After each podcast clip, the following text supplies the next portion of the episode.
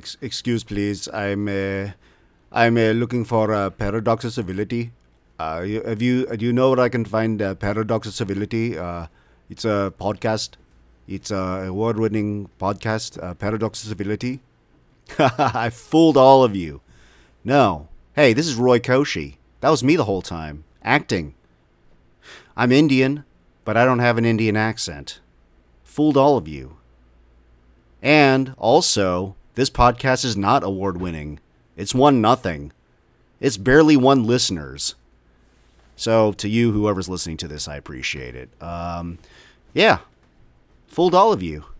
And I betcha if I met Donald J. Trump, I'd fool him because he would say, go back to where you came from. And then I'd have to say to Donald J. Trump, uh, you mean Omaha, Nebraska, where I was born? Or the suburbs of North Dallas, where I grew up since I was five years old. Where should I go back to? That's where I came from. Huh? My mom's vagina? Perhaps there? Is that what you meant? Um, and he he would just cower and he would cry and he would stop being racist. I think.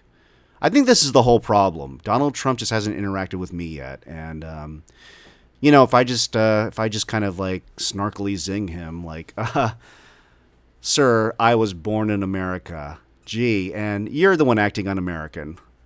If I was like Nancy Pelosi, if I was just like, "Hey, that's not nice. Why don't you come over here and work with us?" What the fuck is that all about? Jesus fucking Christ, man. Okay, so I'll, I'll talk about this before I get into this dumb show. Uh, although this episode's not a dumb episode, folks. I'm really proud of this episode, at least the first half of it. Okay, so um, I love that everybody is always surprised every time Donald Trump uh, says something racist. I love that. Like, oh my God, this is a new low. It's not a new low. He's just been. The guy has been like this, like the little, like, fucking uh, rotted jizz. Does jizz rot? I don't know. But anyways, like he's sort of like the leftover dried up jizz at the bottom of a gym sock, and he's just been like this for a long time. He's just been low the whole time. Like, oh, it's a new low, and this is not who we are. It is who we are. It is America. A lot of great things about America too. America's made a lot of progress over the decades, over the centuries, but it's also a place founded on slavery and blood, and the people who propagated all that stuff uh, kept uh, having babies, and so their offspring yearns for that, uh, returning to that time. All right. So why is everybody still so fucking surprised? I swear to God, it's gonna be like the day that like Trump just tweets out, "Hey, spick nigger, kike faggots, get off my land." If he just tweets that out, Oh, this this is not who we are. What a new I cannot believe that even from this president. Or it'll be the Pelosi response of uh well, you should just this is not how we run government and you should work together with us. You know, if you feel that these niggers and uh, spicks and kikes and cunts and faggots and, you know, well, it doesn't do any good to tweet. I mean, he's truly the tweeter in chief. And then tweet, and then you know, Maureen Dowd would uh, go back to her, um, you know, wherever the fuck Nancy Pelosi lives at her winery, and she would just eat her ass while typing up a puff piece for her. Um, and then, you know, of course, these people would like unite against the four uh, women that Trump was targeting, basically uh, women of color, uh, primarily uh, AOC, Alexandria Ocasio Cortez, born in America, Rashida Tlaib, born in America. Ayanna Pressley, born in America. Ilhan Omar, born, not born in America, but uh, been an American citizen since she was a child. You know, Donald Trump's mom wasn't born in America. I think like his uh, grandfather or great grandfather. I don't want to look this up while I'm recording this, but Donald Trump or what the last name was Drumpf. He was actually an immigrant. Uh, I guess like this is the good thing about this migrant uh, policy that we're the way that we're treating migrants. We might be killing the future Donald Trump. Might just be killing out that line. I don't know. You know, sometimes just like thoughtless genocide. I guess it might have a silver lining. I don't know. Um, okay, I don't mean that. Well, welcome to Paradox of Civility. Um, so that's what happened. Okay, so the date of this release is Tuesday, July 16th. Um, I'm recording this in my home studio. So if you hear any popping with the P sound, I apologize. I'm trying to. Uh, I'll, I'll I'll try not to use any more P's. Um, so, all right. So, what is Paradox of Civility? Um, this is a show where I revisit an online. Um, it's a podcast where I revisit an online radio show that I did in 2012, 2013. I produced it and hosted it. It was called The Hate Project. And The Hate Project was basically a show where I try to explore hate. I try to explore the sources of hatred and bigotry and racism. And I did this by allowing people to call into my show live anonymously. Uh, so that I could, uh, you know, that so that they could actually have an honest conversation with me without the fear of getting in trouble. And so, if you've been listening to Paradox of Civility, um, this podcast that you're listening to now, uh, you know that um, I've been reflecting and revisiting these shows, reflecting, reflecting on and revisiting these shows, and um, just basically with mixed results. Um, I don't know if I just gave these people just another platform to spew their hate, and this is the problem, and it's why this is called Paradox of Civility, somewhat based on Paradox of Tolerance by Karl Popper. The idea of giving fascists free speech uh, here's the paradox. We all believe in free speech, but giving fascists free speech, not a good idea because they will take away your free speech as well as your fucking lives. Um, so, um, you know, they just, I felt like I was kind of used many times for them to just spew their hate. I felt like I kind of made, maybe at times, made them more comfortable because I try to be funny. I try to interact with people, you know, I try to just have a rapport. I like to listen to people. I like to talk to different people. And so did I like sort of give them like the sense of like I'm not so bad. This guy, uh, you know, is laughing along with me. And uh, I never revealed my identity either, so they never knew that I was Indian. Um, I would never do that killer accent that I did on at the beginning of this episode because that would probably stoke their hatred, and they'd probably go kill like a fucking. Uh, they'd probably go to their local Indian restaurant or had to drive to another town uh, and go kill somebody there. I don't know. Um, anyways, um, so that's what this podcast is about. Um, the other idea of this podcast is to reflect on, to bring up these interactions, these conversations. Um, there were sometimes call-ins, like there were live call-ins, and then I had people in the chat room because the the uh, internet site that I was broadcasting this radio show over was TalkShoe, and they had a chat room as well as allowing for live phone calls. Um, and I'm just, you know, kind of reflecting on these interactions in this current era of Trump because even back in 2012, 2013, these people were considered fringe people. Their talking points were kind of, to me at least, very new, and they were considered little Looney Tunes, like kind of in the level of like, you know, someone who would call into like the Art Bell show or something, just people like who have like lunatic conspiracy theories. Um, and so I'm just reflecting on how these ideas, these talking points, these ideologies have found their way into the highest offices in the land and have basically kind of found their way into mainstream discourse in America right now. Um, even if the majority of people don't feel this way, even if these individuals may still be a little bit on the fringes, um, their ideas are coming to life through policy in a lot of ways. And, um, one of them is the bizarre, cruel treatment of people trying to seek asylum in this country, which is legal. Uh, people emigrating here, and um, you know the cruel, deliberate separation, the deliberate denial of soap and toothpaste, things that you just need to stay alive, water.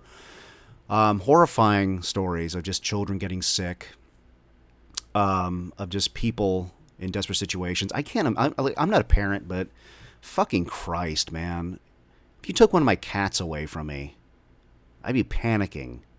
I cannot fucking imagine what that would be like to just somebody takes your baby away from you and you just don't know where that baby is. It's really devastating. And so that's but that's it. Like, you know, that it's not like some idiot like walking around with a swastika on their fucking neck. Uh, being like, yeah, white power, but like it's the uh, dreams of white supremacy, of white power coming to fruition. And obviously, you know, this is a country where this is not the first time this has happened. I mean, for fuck's sake, this is a country where four black girls were killed in a church because somebody bombed it. Uh, Native Americans were separated from their parents. Um, you know, it's, uh, yeah, okay. Um, so that's what's going on. And so uh, the go back to where you came from, that Trump basically lobbied at uh, Alexandria Ocasio Cortez, Tlaib, Pressley, and Ilhan Omar And then he sort of like, you know, before that he said that they should respect Nancy Pelosi and show some respect. And um, and uh, so it's this is where we are right now. Um, that sort of uh, and again, growing up in Texas, I heard that shit. Go back to where you came from. Go back to where you came from.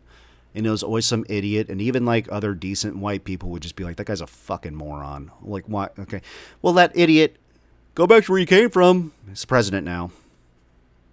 So, um, this is all very obvious, but I guess like I'm just disappointed that like this just keeps going and um, people who should have our backs, uh, not just white people, but just in general. I mean, they're more interested in attacking these people that Trump is attacking than attacking Trump. Like the Pelosi's of the world, they spend more time, and enablers like Maureen Dowd. Uh, these pathetic aging like you know snarky mean girls nothing wrong with aging by the way so don't fucking get on me on that shit um, we all have to do it but you're too old to be a mean girl, Maureen Dowd. So, you know, grow up. Um, you know, they're just dunking on these young women, these young progressives who are trying to do good. You know, for at least from what I can see, they're trying to do good. They're trying to, you know, make government more ethical, make government more humane, make it serve people more. Um, so the centrist Democrat, the liberal establishment is more interested in just punching left, punching them versus like punching right. They have this weird fantasy that the Republicans are going to are going to come around and uh, fall in love with them again. Hey, we're all we're all friends again. Okay, so this episode you're going to hear, um, it's a really important episode, and it's probably the best episode of the Hate Project uh, canon, at least the first half of it, and I'll tell you why. I interviewed a woman named Corey Lou, Karina Burt. She used to go by the name Axis Sally, and she used to be a white nationalist.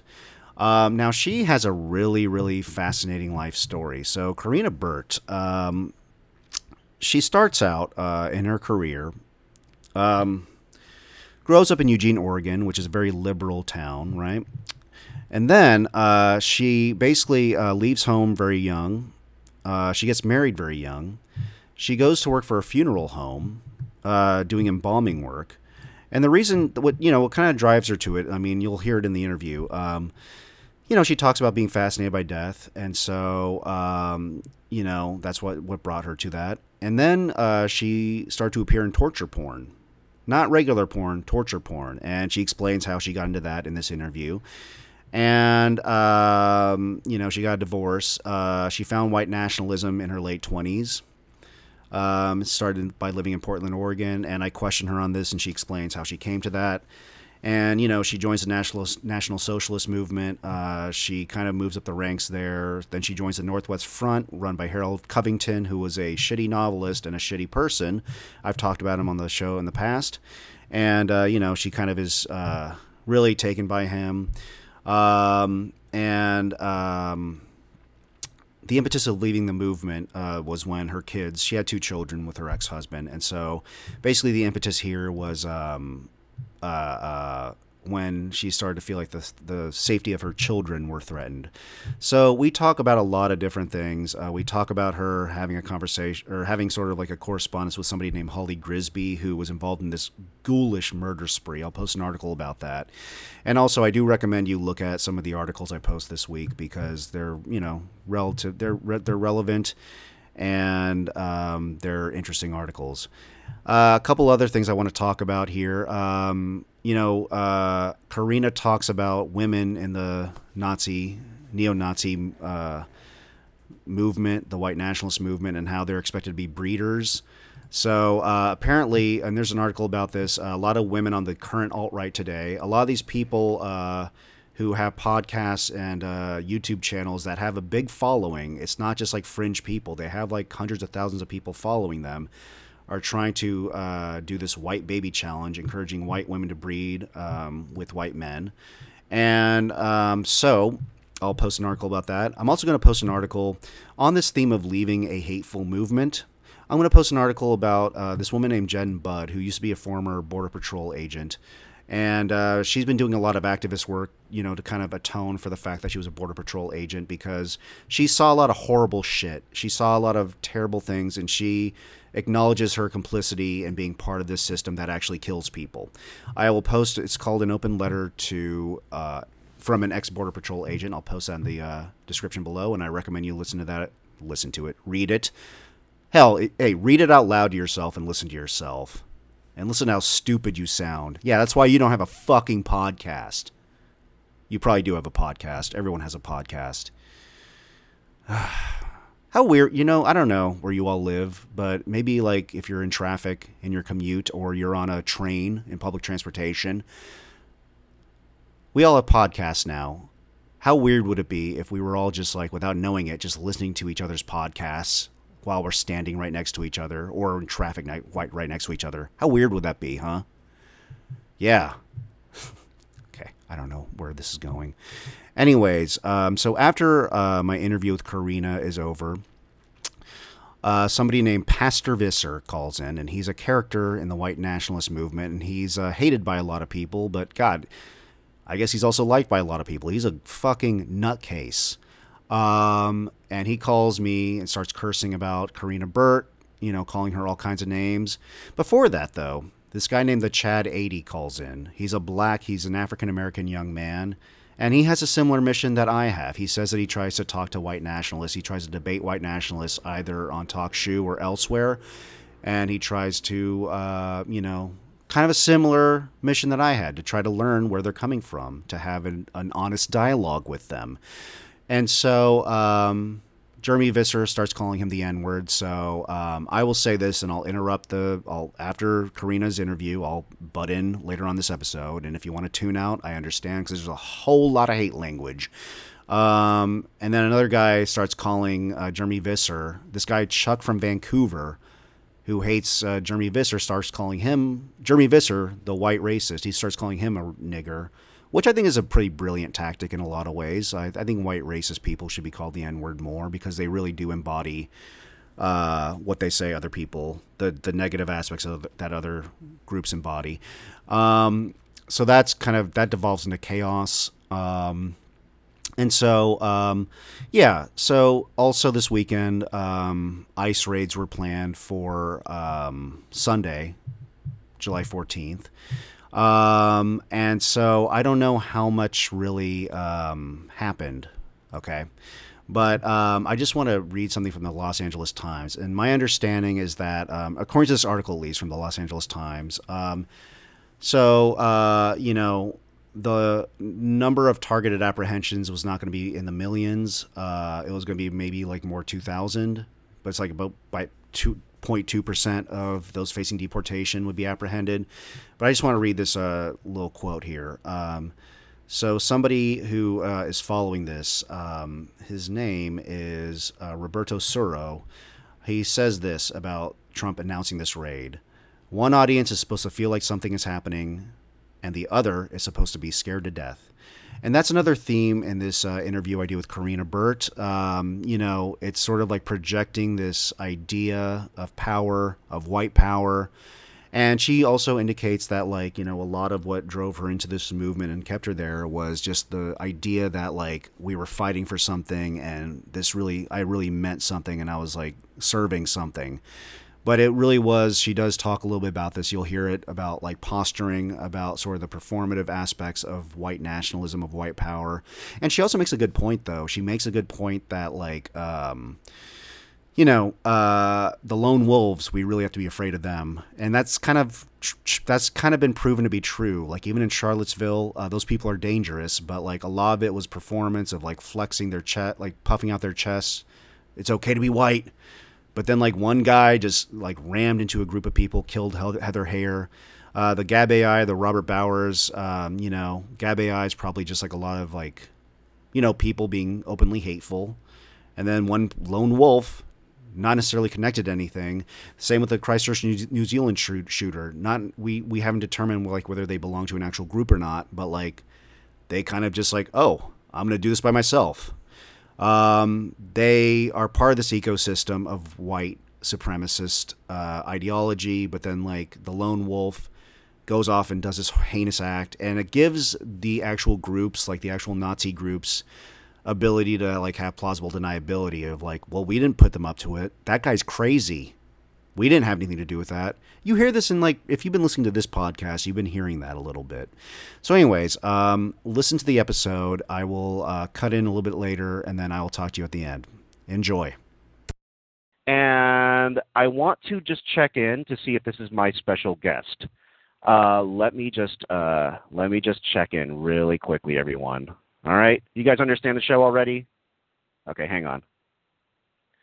Okay, guest number eight, are you there? Yes, this is Axis Sally. Hello, Axis Sally. Welcome to the show. Thank you so much for calling in. Thank you. Anytime.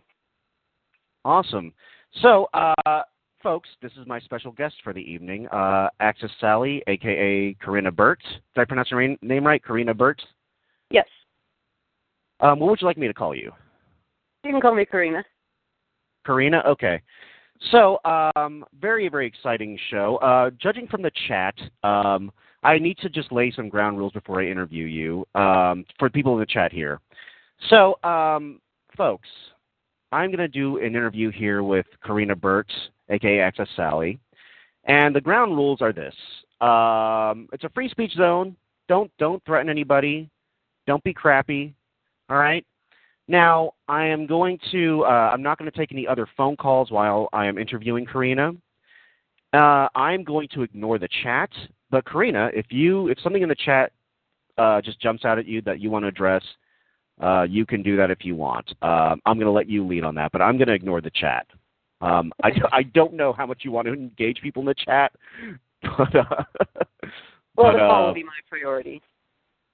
Okay, excellent, excellent. So, um, you know, the reason uh, I get the feeling a lot of people who have logged into the show already know who you are, but um, I want to just lay the ground for any future listeners or anybody who doesn't really know who you are. Um, so, Karina, you and just just correct me if I get any of your any de- details of my Sure. intro for you wrong. Okay. Yes. Um, so you you used to be a member of two white nationalist movements, a neo-Nazi movement in Portland, and then the Northwest Front in Montana. Uh, the Northwest Front in Seattle, actually. Northwest I Northwest Front, was- Seattle. Yes, I was a part of um, April Gaede's crew in Montana. Okay, okay, I see. And before that, you worked at a funeral home. You did embalming, Yeah. and then um, and then and then after that, you were actually acted in pornographic films uh, in sort of like what what people would consider extreme. There's a genre called torture porn. Is that how they refer to it? Yes, um, the movies actually came before before the funeral work. Okay, so the movies came before the funeral work, and um, and then throughout this, you were still competing in bodybuilding competitions. Is that correct? Yes, I've been doing that um, for the past three, four years now. Okay, so you've been officially competing in that in bodybuilding competitions. So you weren't doing that throughout the time you were in these uh, white nationalist movements. Is that right? I was actually. A lot You of were? it Okay. overlapped quite a bit. Okay, yeah, yeah, no, no. Um, uh, believe me, I'm just trying to get it straight for our audience because I think you, from what I've heard of, of you and what I've read, um, I mean, you have a very unique life journey. Um, and you were also, um, you know, you've been an addict at one point in your life, and you're recovering addict. You you have been a you are a recovered addict as well. I, I hope I'm recovered. I haven't used any drugs in 15 years now. Oh, congratulations. Congratulations. Um, so, um, and where did you grow up, by the way? Eugene, Oregon, little university town. Eugene, Oregon. And Is that like a pretty like like a university town? It's kind of like a very liberal town, right? Oh, very liberal. People, um, that's what it's known for. People make jokes about all the hippies and everything, and they're absolutely correct. Right, right. Okay, well, uh, so growing up in Eugene, Oregon, I mean, did you did you feel that you were maybe not liberal as a child, or were you rebelling consciously against the environment you were growing up in? No, I felt that my parents were very liberal, and and I was raised to have liberal views. I certainly wasn't raised to hate anybody. Right. Um, and uh, my mother actually, I was primarily raised by her, and she did. uh She talked a lot about the civil rights movement and how wrong it was to be racist, and that's what I believed. It's just Eugene is a very white town. I never had any exposure to, I mean, hardly anyone of another race. Right, right, right. But you were not raised, yeah, but you were not raised to fear other other races at all. Um, right. Right. And so, um, and your parents were divorced when you were young, at a young age, right? Mm-hmm. Okay. Well, I remember on on one of your podcasts, you were sort of speaking on how your mother used to trash your father as as you were growing up. Is that correct? Yes. She was, uh, right. you know, trying to to turn me against him, and it backfired in the end. Right.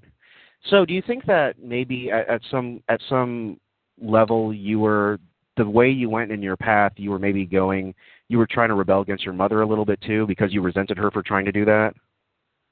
You know that that is a possibility. It's just, um, I mean, I left home when I was 17, and I didn't discover white nationalism until I was 30.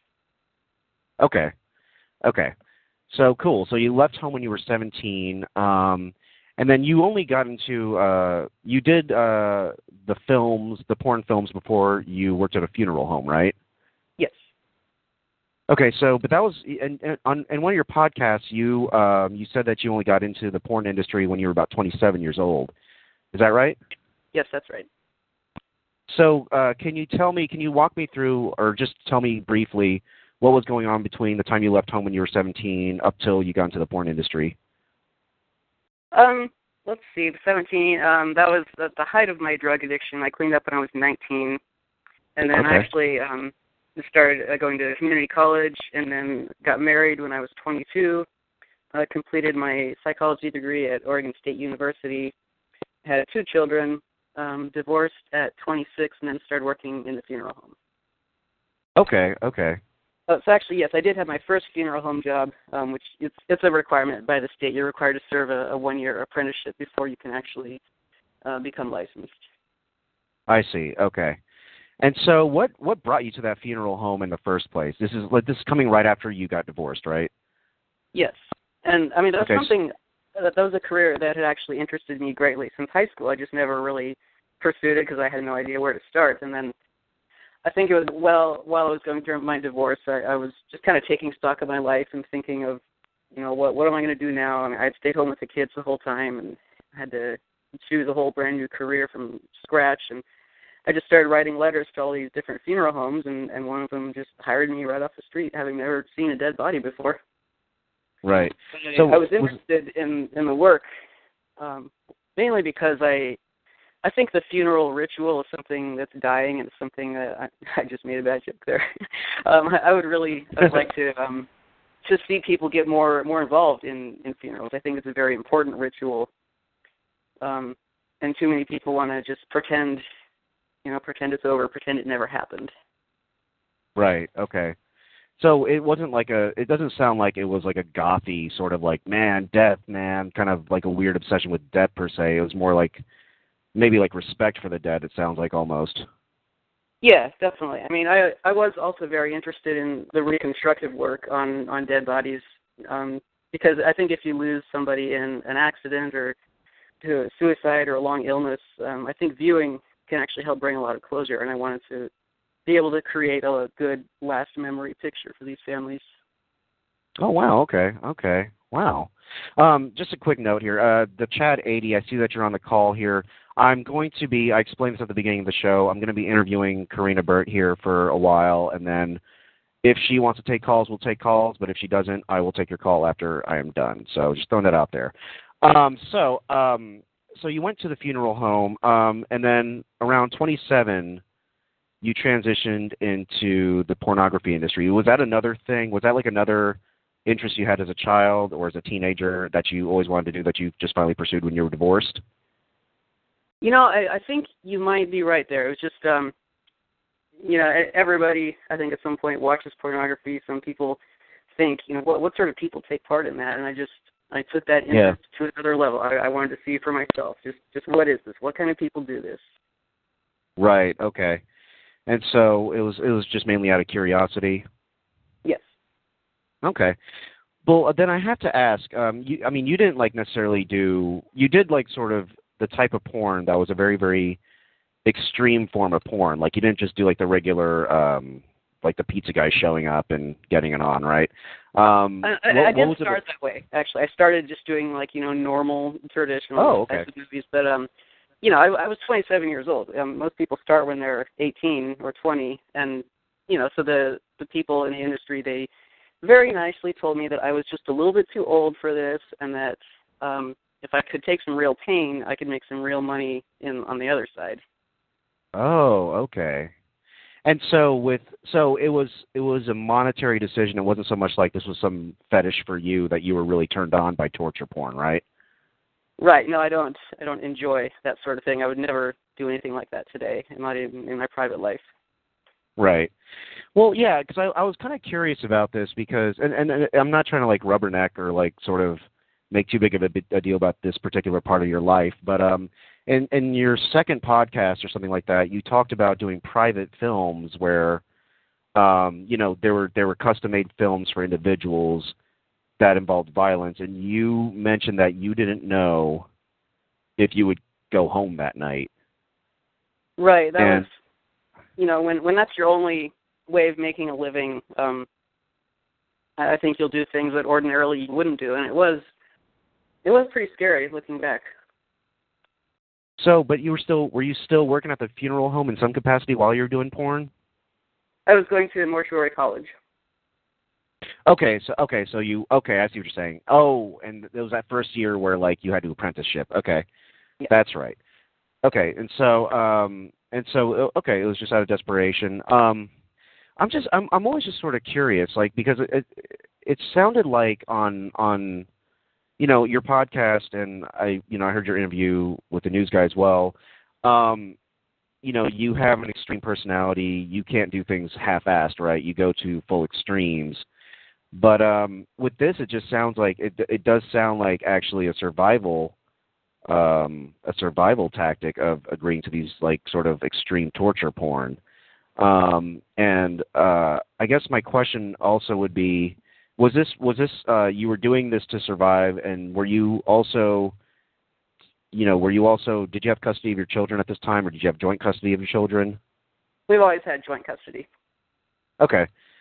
And so was there and so you were expected still to bring in the income and have a place for them and all that. Okay. Okay, I'm putting things together. I just have to ask, like like so what was what was uh uh and, and this is the last question I'll ask about the porn. Like what was it like, I mean, doing torture porn on a day to day basis? Did people just treat it like a job or were did you have co stars that were a little too into it or um Um, or like know, for me, it definitely was just a job. It's like, okay, I'm going to work today.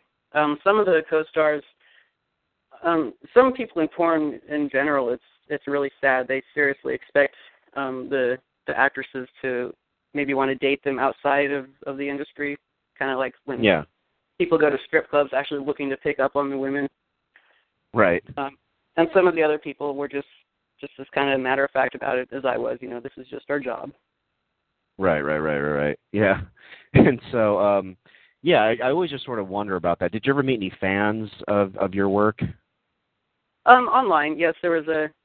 It was kind of a website that was set up, sort of like MySpace for the porn industry, where you could, you know, you could um, attend auditions, meet fans. Right. So I, I made a lot of contacts that way. Okay. Okay. Yeah. And so uh now, you know, you go from this very very extreme porn and around this time was this or, so like you're 27 and how many years did you do uh porn, pornography? Um, maybe three, two or three years. Okay. And so and then after after you were exiting the porn industry is where you found the white nationalist movement. Is that correct? Yes, around um, age 29 or 30. I found Okay. Stormfront. Okay. And was this and when you found Stormfront, I mean you've you've talked about this a little bit on your own podcast and um uh were you was it just being disappointed with your career trajectory at the time? Uh was that was that sort of a disenchantment in your own life? Um, no, I think it was just living in Portland in general. You know, my first time kind of alone in a big city, and that was my first exposure to black people and other races. I'd never really known any before. Right. And um, things like you know riding public transportation late at night in bad neighborhoods. That's you know where you're going to find kind of the the worst of any race of people. Right, right, right. That being my first exposure to them, I, I started realizing, oh, well, this is why people are so racist all the time because black people are horrible. I see. Okay. And that was your only exposure was just like kind of public transportation late at night trying to get home. And then you and then I remember you mentioned um something about uh working at the funeral home. You mentioned something about like how white people were victims often. Is that correct? Yes, I mean I saw a lot of uh, I I really think I've seen every horrible thing that one person can do to another person and I mean I would come to work every day and there would be several more people laid out for me to work on and some of them were um some of them were like random homeless people some of them were children uh some of them were victims of gang violence Right. it just started really standing out for me when I remember a period of time when it seemed like once a week we were getting another child that was killed by a Mexican immigrant. Huh. Well, did you did you um I mean, did you only see white people come in or did you see other people of color come in too? I have a hard time believing it was only white folks. Oh no, of course I saw uh, people of all different races, you know, killed for different reasons. Right. Okay. Um But, but I, at I don't that know, moment for some reason it just stood out for me more when um the perpetrators of these actions were not white. I mean, was that was that just sort of like maybe like a sort of lizard brain survival instinct just as a white person like and there was you could label the person killing the the killer as this other foreign sort of entity coming into your coming at your race versus like if a white guy killed his wife, his white wife. Yeah, yeah, I think so. Okay. And so, okay, so you know you're working at the funeral home and you're exiting uh, the porn industry. Um, so I just want to um, I want to talk about um, and you've talked about this a lot in your own podcast. Um, so did you, oh I want to ask you this did your did your ex husband or your children know about the porn life that you were living? Um, the children are far too young to know. Um, the ex-husband did know. Okay. And did he ever like use that as leverage against you? Um, not not exactly. Only once when um, it was after when I moved to Montana, and then he found out exactly just how how much I was into white nationalism. Um, then he did. He first wanted to try to keep the children from me, and then in you know, his various reasons why he did write down that one thing. Right. Okay. Okay. And so um and so like you you enter into um you you get on Stormfront, you know, you're you're kind of out of the porn industry but you're still at the funeral home. And um you so what was the first group you you became a part of? The National Socialist Movement.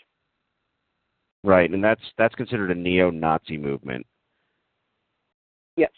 And, yeah, um sorry, I there I always I get confused like because there's I guess the KKK doesn't consider themselves neo-Nazis even though I guess they all hate this Uh, KKK is more of a, a Christian group, uh, their own strange brand of Christianity. Yeah.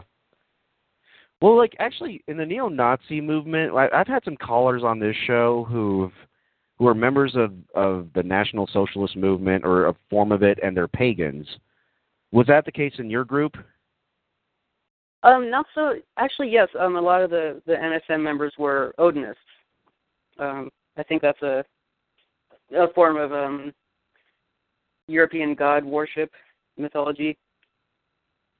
Right, right. Like just some So- of some Northwest Front members, they also consider themselves pagans.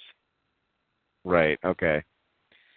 So, um, and so you you mentioned on your podcast, uh, on your own podcast, that like, you know, you finally felt like you were part of a community, um, and so, and so you felt like you were part of a community, and you move up kind of high in the ranks um, as a member of this National Socialist movement uh, region, right?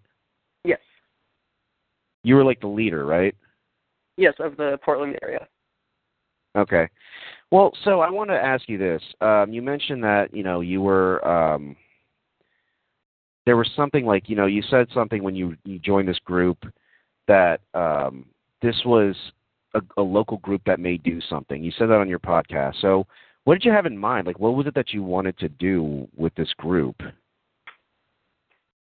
I'm not sure if I, I really had any specific thing in mind. Or just at the time I joined, I thought we were a legitimate political organization.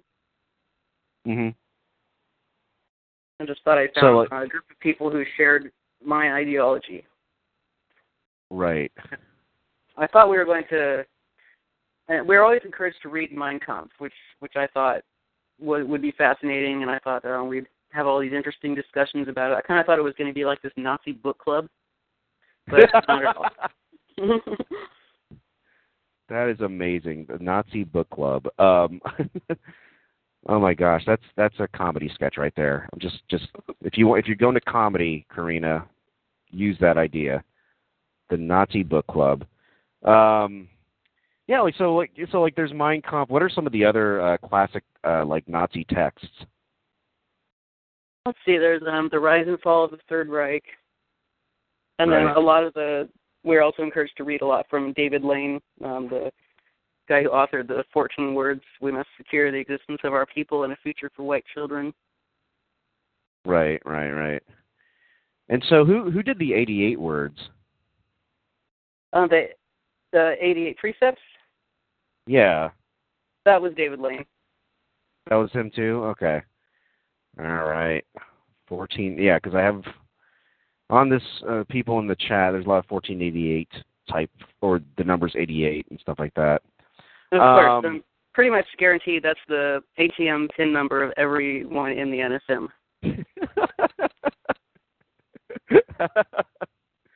That's awesome. It's their password for everything. Um, so, okay, so you know, you join the movement, and um, you do you do genuinely feel like it's a positive experience um, when you first join. When like when do things within this movement, if if there was a point, was there a point where things started to sour, and then if so, what what was that point? Um, I started realizing that the other guys in the group, they were just typical skinheads. All they want to do is get drunk and then go beat up black people. They weren't really interested in studying National Socialism or, Yeah. you know, being a, a positive example of white people or whatever. Right. Well, I guess that's another question. Were you were you ever involved in any uh, violent activity or attacks? Actually, no, not I. Um, the the other guys in the group encouraged that among each other, but maybe because I was the only woman in the group, they didn't ever ask me to do anything like that.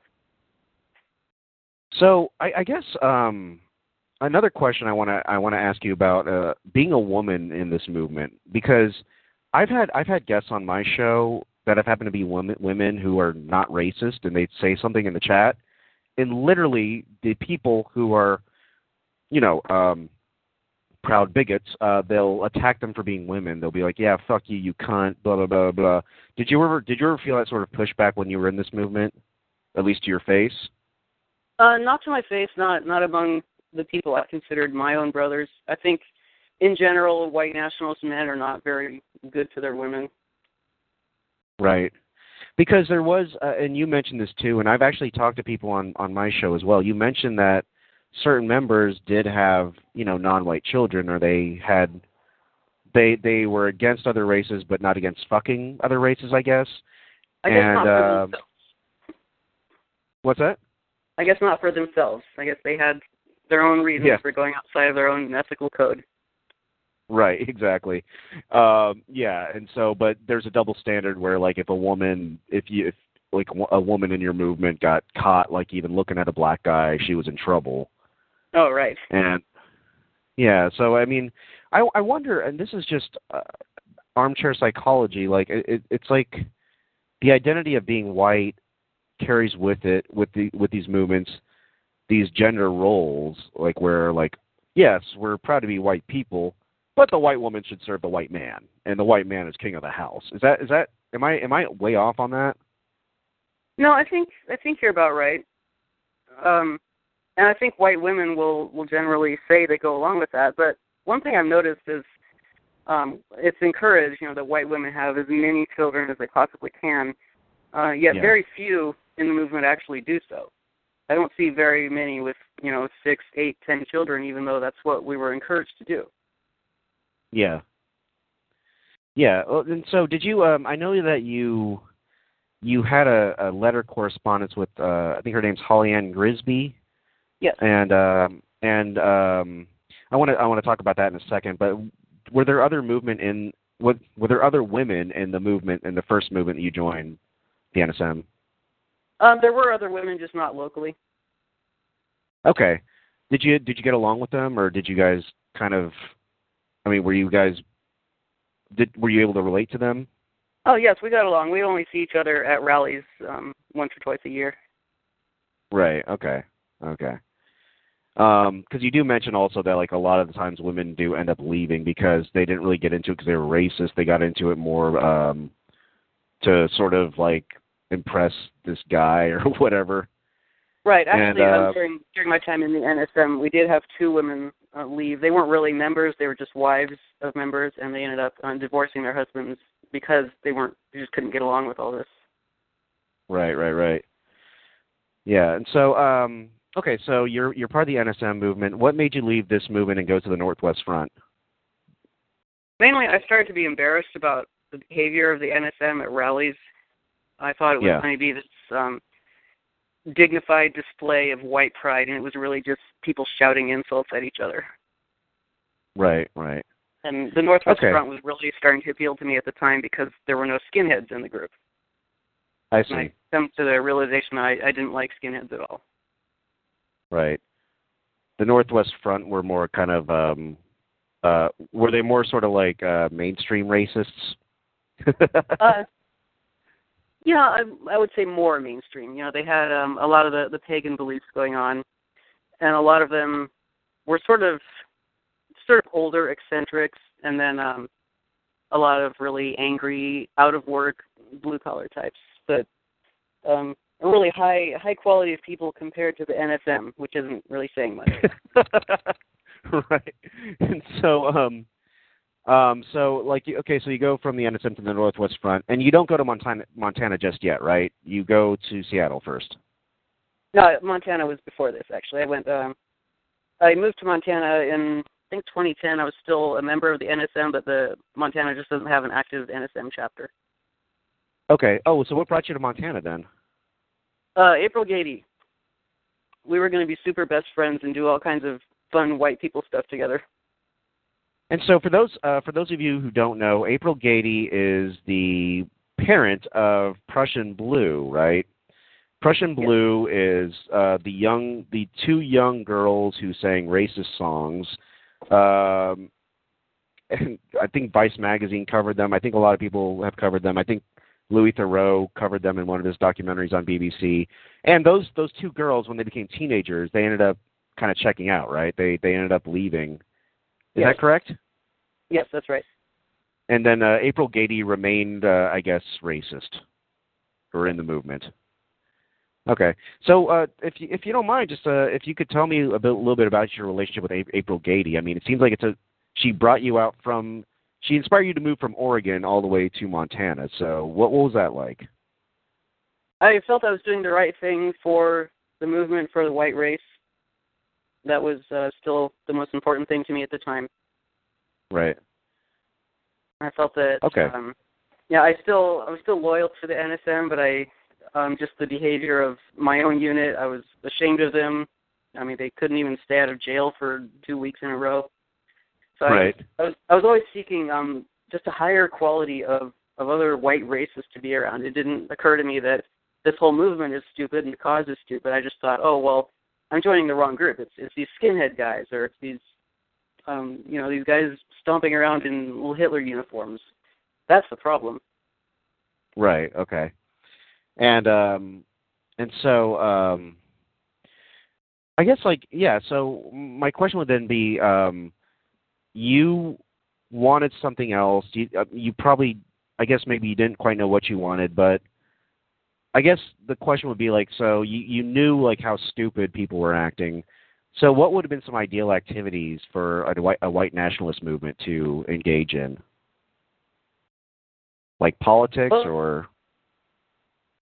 Um, just generally, you know, it sounded like April had a whole um white white community going in Kalispell.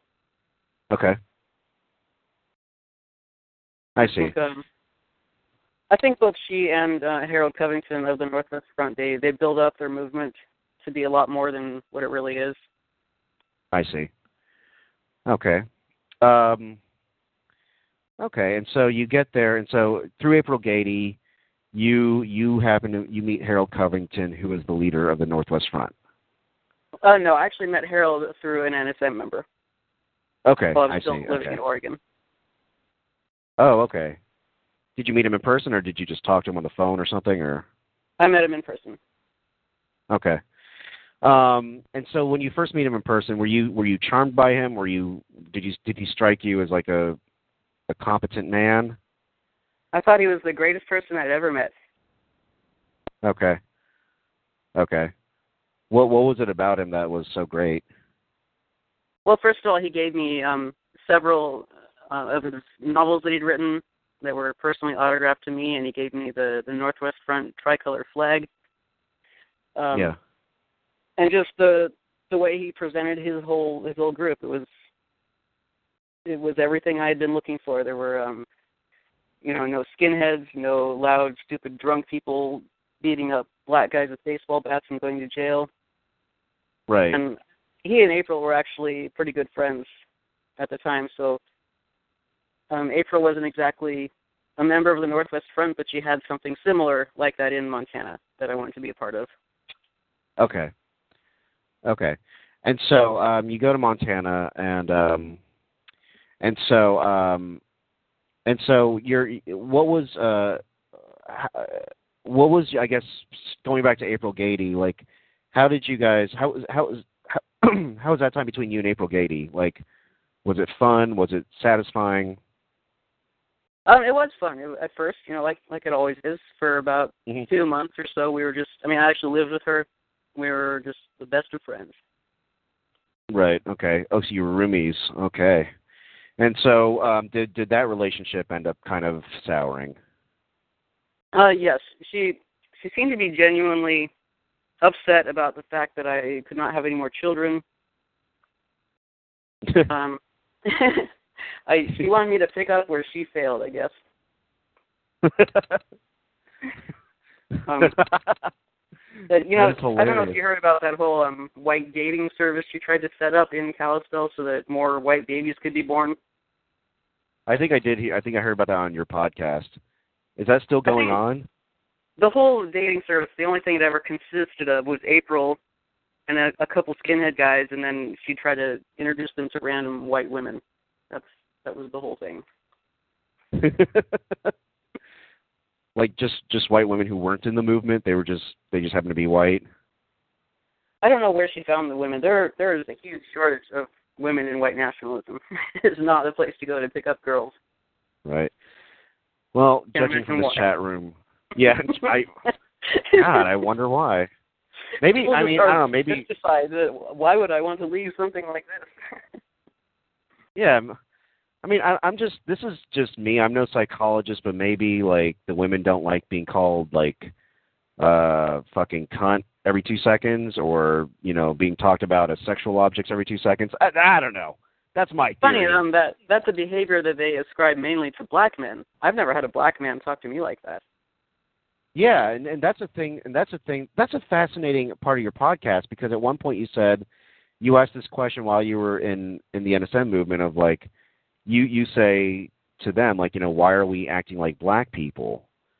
And you but you you believed at that time that black people acted like that even though you'd never seen them act like that. Yes. so like i'm i'm i what i'm always like fascinated by is like sort of the psychology and like the pattern and how you kind of come from point a to point b. Because like you know you're you're committed to this uh this idea of white nationalism but you yourself are not necessarily like you know violent. You are not you know trying to like you know exterminate anybody. But these beliefs are very well held. So like how how how is it that this like false belief has power over you? As uh, and i'm i'm really asking like for for not just for when you were in the movement but when people are in this movement how do these like kind of abstract ideals like this idea in your head a picture in your head of an ideal white nation and like the sort of idea in your head of like how other races act. How does that have so much power when your real life doesn't doesn't match up with that?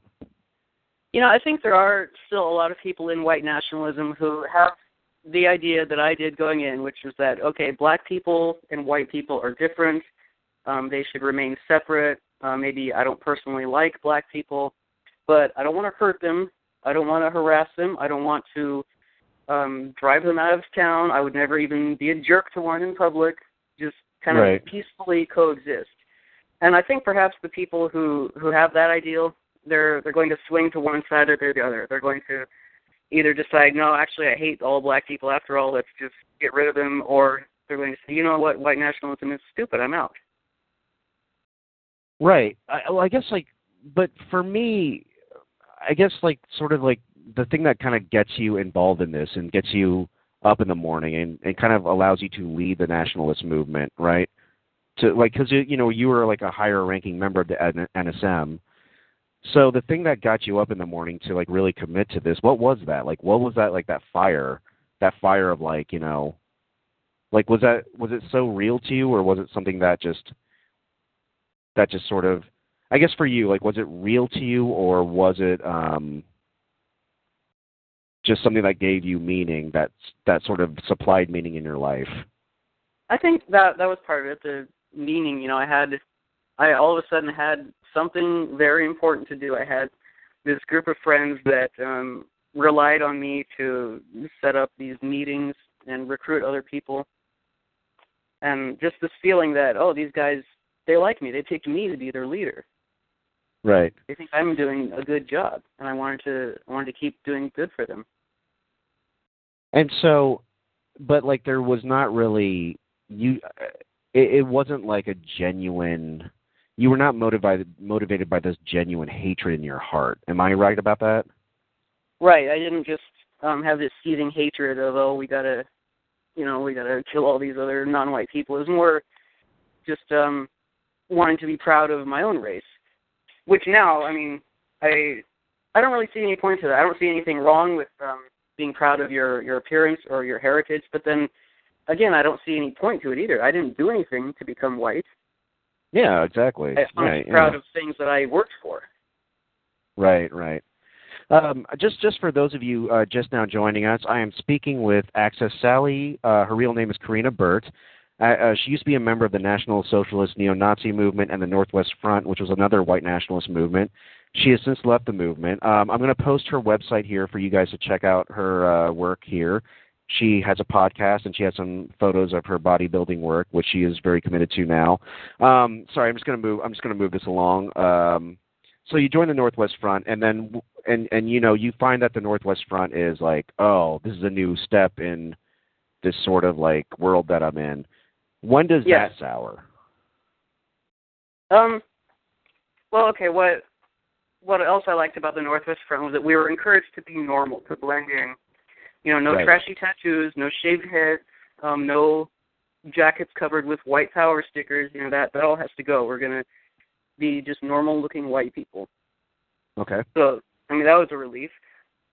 Um, and then I, you know, I was put to work right away, mostly a lot of office work, and then um, uh, being the voice of Axis Sally on Herald Radio Free Northwest, the, the internet radio show.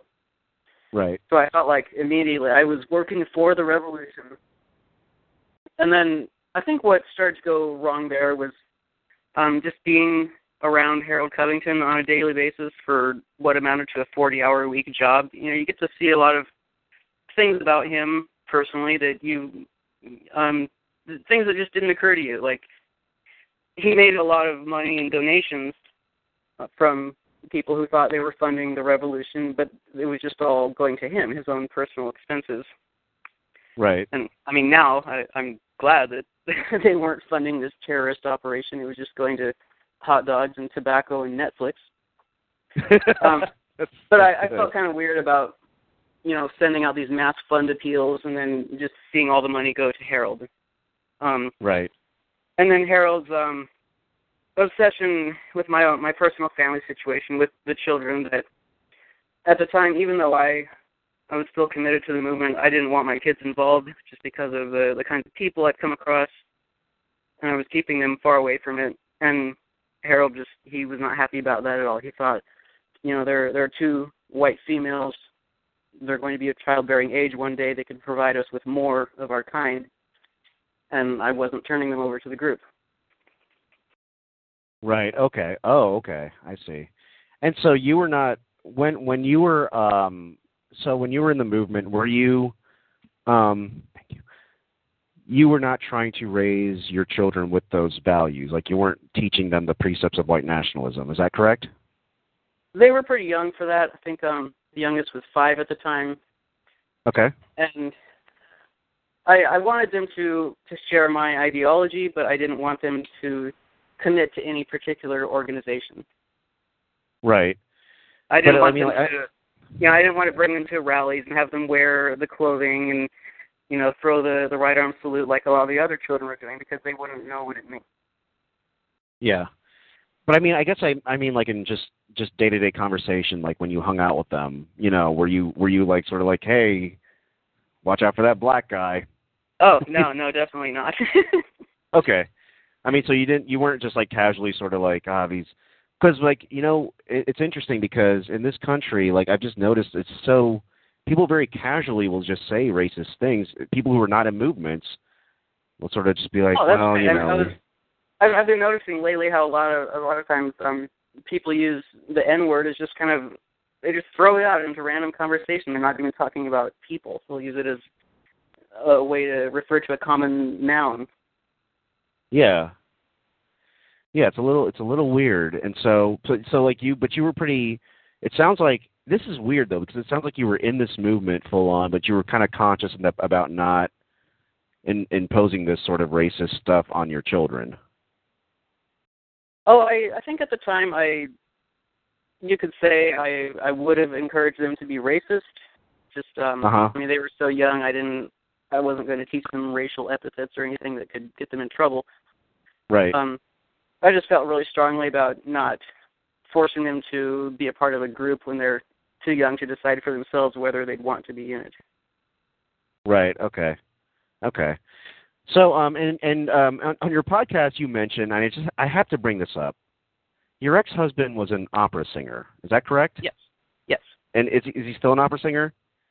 He's a music teacher now. I don't I think he still does some singing with his church. Okay. I, I just have to ask a very important question. Uh, it's on everybody's mind, problem probably. So he was an opera singer, and you were in the neo-Nazi movement. How is your marriage not a? How is that marriage not a TV show? That's amazing. well, I we when I wasn't in the movement while we were married. but oh, I, I don't know. I I just that would be great. Like uh, it would be a great TV show. So if you go into show business, Karina, this is a this is a pitch for you. Yes, I th- I think you could. I think your your your whole life could be a TV series. Um, and so actually, like you remain clean. You're you're off drugs. You're still off drugs when you go into the porn world and then the and then the white nationalist movements. Is that correct? yes. And you don't even drink, right? Um, I do drink actually. When but when I was first doing movies, I didn't drink at all. I didn't um had my first drink till I was 28. Twenty eight. Okay. Oh, okay. All right. Um, and do you do you drink now casually or otherwise? I'd say every few months. Okay. Cool. Um, I had another question. So, okay, so going back to your story. So we're in the Northwest Front, and Harold starts getting really weirdly obsessive about your children. Um, I, I and it sounds like from what I listened to on on your website, this is like the breaking point of of the of just being part of any white nationalist movement. There's somebody else in the movement that related weirdly, either threatened your children or related weirdly to them. Can you talk to me about that? Uh, yes, that was somebody in Montana. Um, he again somebody who had a child who was not white, and he just had he felt profound shame for that, Yeah. and he um, became obsessed with my children, thinking that he would like to raise them as his own, and was very shocked that I did not go along with that. Yeah. Okay, so and so he was he was really pissed off that you didn't go along with his little agenda here, and so did he start making explicit threats towards you and the children? Um, not really like things that he was going to do, but just things that um you know, like if if you know what's good for your race, if you're not a traitor to the movement, and, um if you don't want to be one of the women who wind up hanging from a lamppost when the revolution comes, you know, things like that. Really. right. Okay. So stole, um, he stole um, several photos of them, a photo album. Oh, really? Disgusted that it ended up with him. Oh, okay. Yeah, yeah. And so and so you tell Harold about this guy, and then Harold sort of doesn't take your side, right? He he kind of protects this guy. Right. He says that I basically have no proof of this, which I wasn't I holding a video camera the whole time, so no, I don't. Yeah. And so, um, and so I need to. Oh, sorry, I forgot to ask you about this. So during this time that you're in the Northwest Front, is this when you sort of exchanged letters with Holly Grigsby? No, I was uh, writing to her when I was still in Portland in the NSM because her husband had just joined, and he asked me to write to her. Okay. Is this before her crime spree? Yes. I was okay. shocked to hear about that. You were what to hear about that? Very surprised. She she didn't strike you as a violent person? Um, just I mean not like that. I figured she went out and beat people up the way the other guys did, but not nothing this extreme. Right. So did you like uh, during this time and and I'm I guess like in all of these movements um all these different flavors of white nationalism like whenever whenever um you sort of saw secondhand violence or you saw these plots to like you said you know you saw that there was like um you know a terrorism plot that Harold was trying to fund and then you even mentioned like there was a bombing of a, like Asian restaurants in Montana like how did you how did you process that? What was that like witnessing that? Um i remember at the time um i don't know if you are familiar with the story of the the uh, backpack bomber in spokane. Yes the yes, the, the, yes yes i am i am. Yeah um at the time you know when that story came out harold told everyone you know it's this never happened this is a media fabrication there was no bomb this is just the Jews trying to make us look bad, and I believed everything he said um, for right. several months. You know, every time another story would come out, um, I was just, okay, yep, the Jews are going at it again. That's all they ever do. It just never occurred to me that um, Harold could be wrong about anything. Right. So every time I, I heard of things like this, I just either assumed, well, it was you know the media making it all up, or um, I mean, these guys are my brothers. They must have had a very good reason for doing what they did. Right.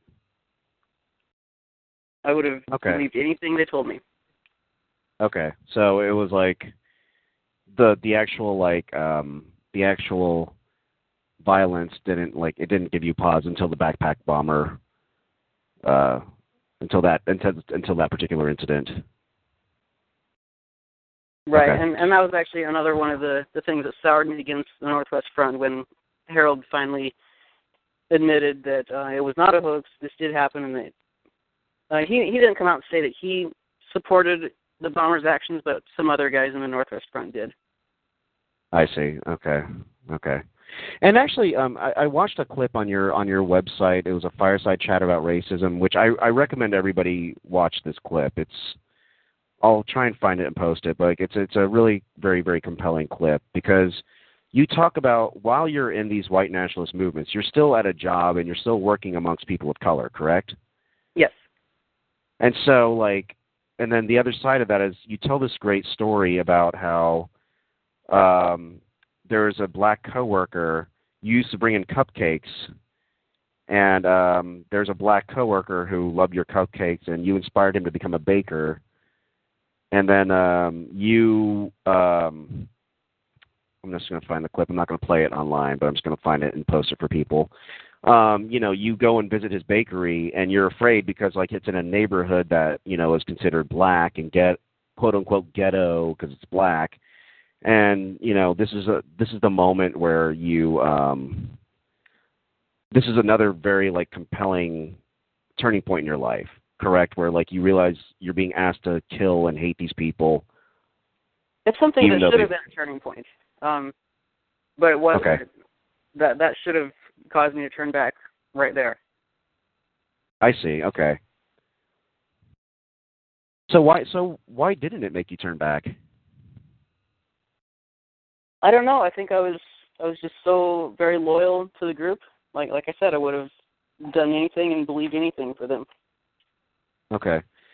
So this is and this is go this goes back to my earlier question. I'm really trying to get at the just at the psyche of what a white nationalist member is because you have empirical evidence of a black person being peaceful and productive, like sort of like you have empir- you have a human being right in front of you, but still this belief about black people and sort of loyalty and adoration, which is not a physical piece of evidence. It's an abstract idea in your head. How does that win out over reality? How does that happen? I think any white nationalist can also name, you know, a, a black person or a person of another race that um, they would consider not that bad or an exception to the rule, and then Mhm. they're also surrounded by white people who are horrible to one another in every way. Um, right, and they don't they don't call them out. Yeah. Right, right. They don't they don't see that. Oh well, maybe um, if some black people can be good, some white people can be bad. Um, what's wrong with the way I'm thinking? Right, right. Okay. Okay. Yeah, it's I guess like it's a I don't know, but it's these things are so powerful that it, they hold they hold a what's in your head holds power over reality, it sounds like, and Mhm. it's very strange and I'm trying to figure that out. So uh, you were mentioning um you had to cover up your tattoos basically like while you're in the movement anytime you'd go somewhere, right? yes. Even at bodybuilding competitions when you started to make your way into that into that realm. Yes, I did. So, um, did you have to cover them up because you said the Northwest Front had a rule about not having tattoos? Did they give you shit about your tattoos? Um, they sort of frowned on it, but they they thought they were kind of cool in the same way. Um, I just started covering them up when I was around people not in the movement, just because I didn't want to deal with any kind of harassment Right. or people giving too much notice. So I have a question. I, I, I saw a picture of of the Hitler tattoo that you used to have. Mhm. Um, is there do, do do do these movements just have like their own special tattoo artist, or can you actually just walk into a tattoo parlor and be like, "Hey, can I get Hitler on my shin?" Um, it depends on the tattoo parlor. Most of them will not do it. Um, so most Right. white power tattoos are done by just somebody you know, and the Hitler tattoo was done by a friend of mine. Okay, who was in the movement, right? Mhm. I have to say, I the Hitler tattoo, um, you know, it's very it's very detailed and actually kind of well done. So like if this guy like could use his artistic abilities for maybe something more positive, he'd have a better life maybe. But also the shading on the Hitler tattoo makes it look like he has long hair, which just made me laugh. It was like, it was Oh, like so many people have brought that up. it's like hippie Hitler. Like if if Hitler had actually gotten to become a painter like he wanted to be. I, I remember I called him one day because I said, "Look, everyone's saying that your tattoo looks like Hitler has a mullet. Can we maybe do something a little bit about the shading?" And he just he got boiling angry and said he had to take his blood pressure medicine. Just Because of your comment? work. Yes, oh my god! and he actually my- he does he does have his own tattoo shop now. I don't know if he's left the movement or not. I um just haven't spoken to him anymore. I guess I I didn't want to tell him I'd covered up his work. I wonder if he only. I wonder at his tattoo shop if he only does racist tattoos. Like Oh, if no, people are like, He does tattoos for um, everything. Okay, so it's like you can walk in there and just say like, hey, can I get a picture of Willie Nelson? Whoa, I only do racist stuff here. Go next no. door. No, definitely not. He's he's done other work for me. He did my kids' names on my wrist. Okay. Um, so, okay, so, you know, basically, you you have to leave the movement because your kids. You you have detected that your kids are in danger now. This is beyond you, and this is not fun anymore. Basically, right?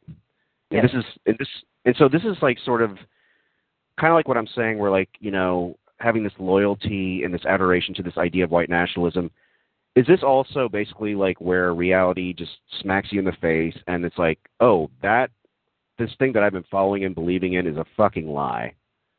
Yes, definitely. Um, and taking part in bodybuilding was a huge part of that too. Like I never, that was my first experience um, being in such close quarters with people of other races. Um, and I started realizing, well, you know, these people they aren't really that bad. They've actually never done anything to me. They've never hurt my family compared to what these white supremacists have been doing this whole time. And who's who's the Right. enemy here? Right. Right, right, right. Okay, and so um and so so you finally leave and you have to you have to kind of escape in secret, right? And you leave like a false paper trail and you make your way back to the west coast. hmm Okay. Um or already I well you're already Okay, sorry. I keep getting these your locations mixed up. But you leave a false paper trail like saying that you're in Montana and you make your way back to the west coast. I was still in Montana, and um, Okay. I left paper trails suggesting that I was in Alaska, some Ah. suggesting that I went back to Oregon, and then Okay. some that I was just going to a different part of Montana, and then I took off to Washington. Okay. Um, so I guess um, uh, so you're out of the movement. How long were you in the movement to- for? What was the total number of years you were in that movement? Maybe three years. Three years. Okay.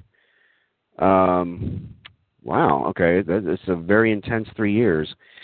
Um, I wonder, like, so you you get to leave the movement, and I, you know, I read I read this uh, piece you did for the One People's Project, uh, the letter that you sent them when you sent, you know, your clothing and all that stuff.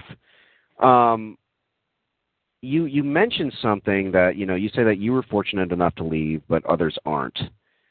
Um, so I guess I, I guess like what I would ask you as well is, you know, are you worried about anything right now? Are you worried about any repercussions? Because you're pretty you're pretty out there. I mean, you're pretty, you know, and on your website and your podcast, you know, you um, you call people out and you're pretty open. So, is it no fear at this point, or are you still sort of like looking over my shoulder a little bit?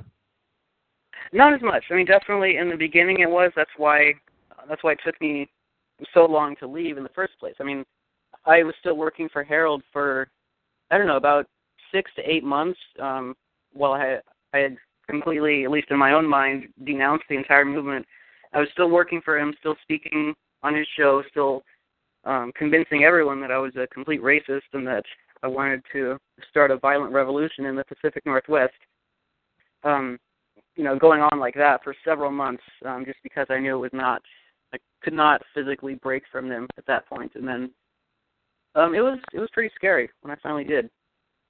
Okay. But at this point now, I mean, you know, I wouldn't go posting my home address or um, Sure. kid's school online or anything like that. But other than that, I mean, I don't, I don't walk around in fear anymore. I, I was saying I, I don't even uh, take a weapon with me anymore. So I guess like so what what led you to that point of feeling a little bit more comfortable because I mean I I'm just speaking for myself like I'd I'd be a little panicked if people were or people were threatening me in general.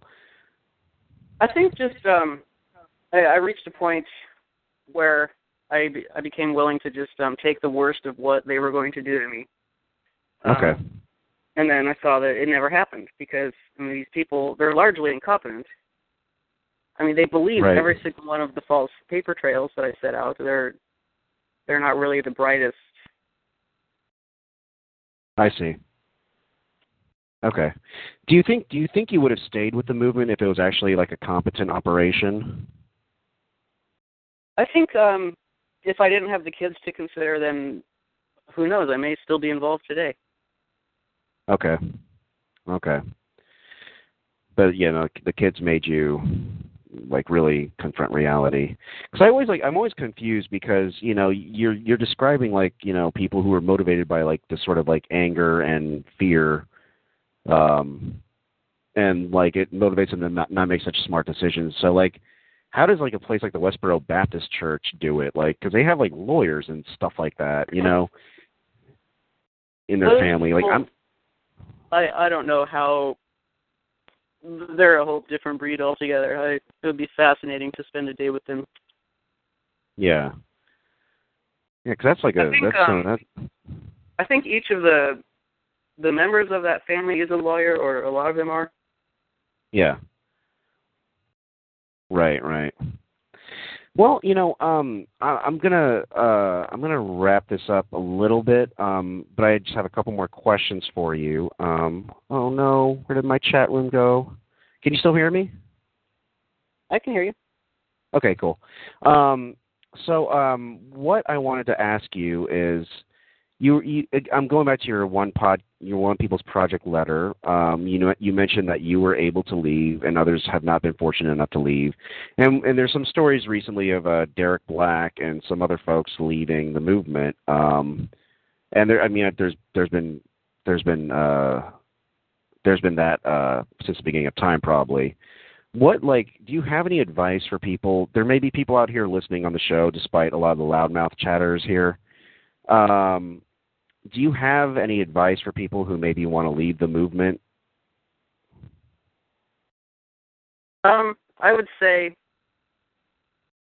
you know, if you if you find yourself um, so afraid for your own safety that you do involve a law enforcement agency, you might find that those are the people who are actually going to treat you like a human being. Um, your white nationalist brothers will not. They they never were your brothers. They never were your friends. If Mhm. you find yourself wanting to leave them, just believe that you have a very good reason for doing so. And if Right. you want to leave, I mean, really, really leave. Don't don't um, drop out of the group and then join another group. You know, it's just it's easy to kind of get recruited by other groups. Um, they'll approach you and say, "Okay, I know you just left this group because of all these things that happened, but I can assure you that in my organization, we don't have those kinds of things, and we don't have those kinds of people, and we're good at weeding out the problem individuals."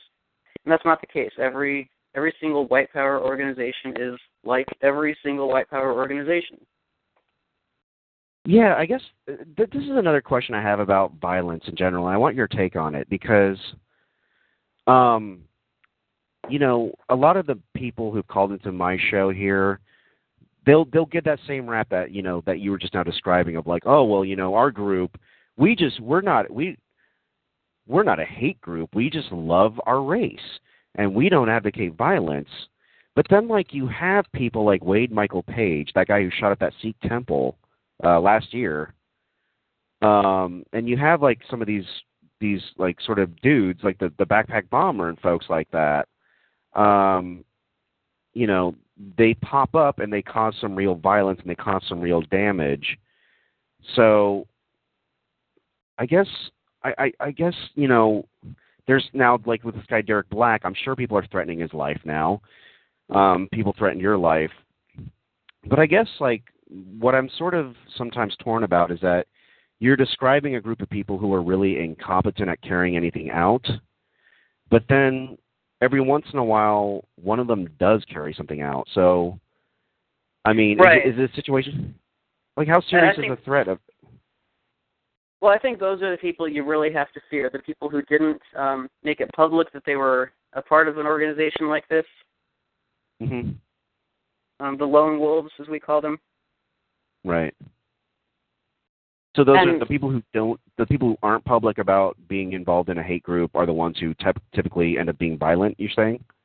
Right, as opposed to you know groups like the NSM who will post pictures of themselves everywhere with their assault rifles and their flags and salutes. I mean, I, I wouldn't worry too much about those people.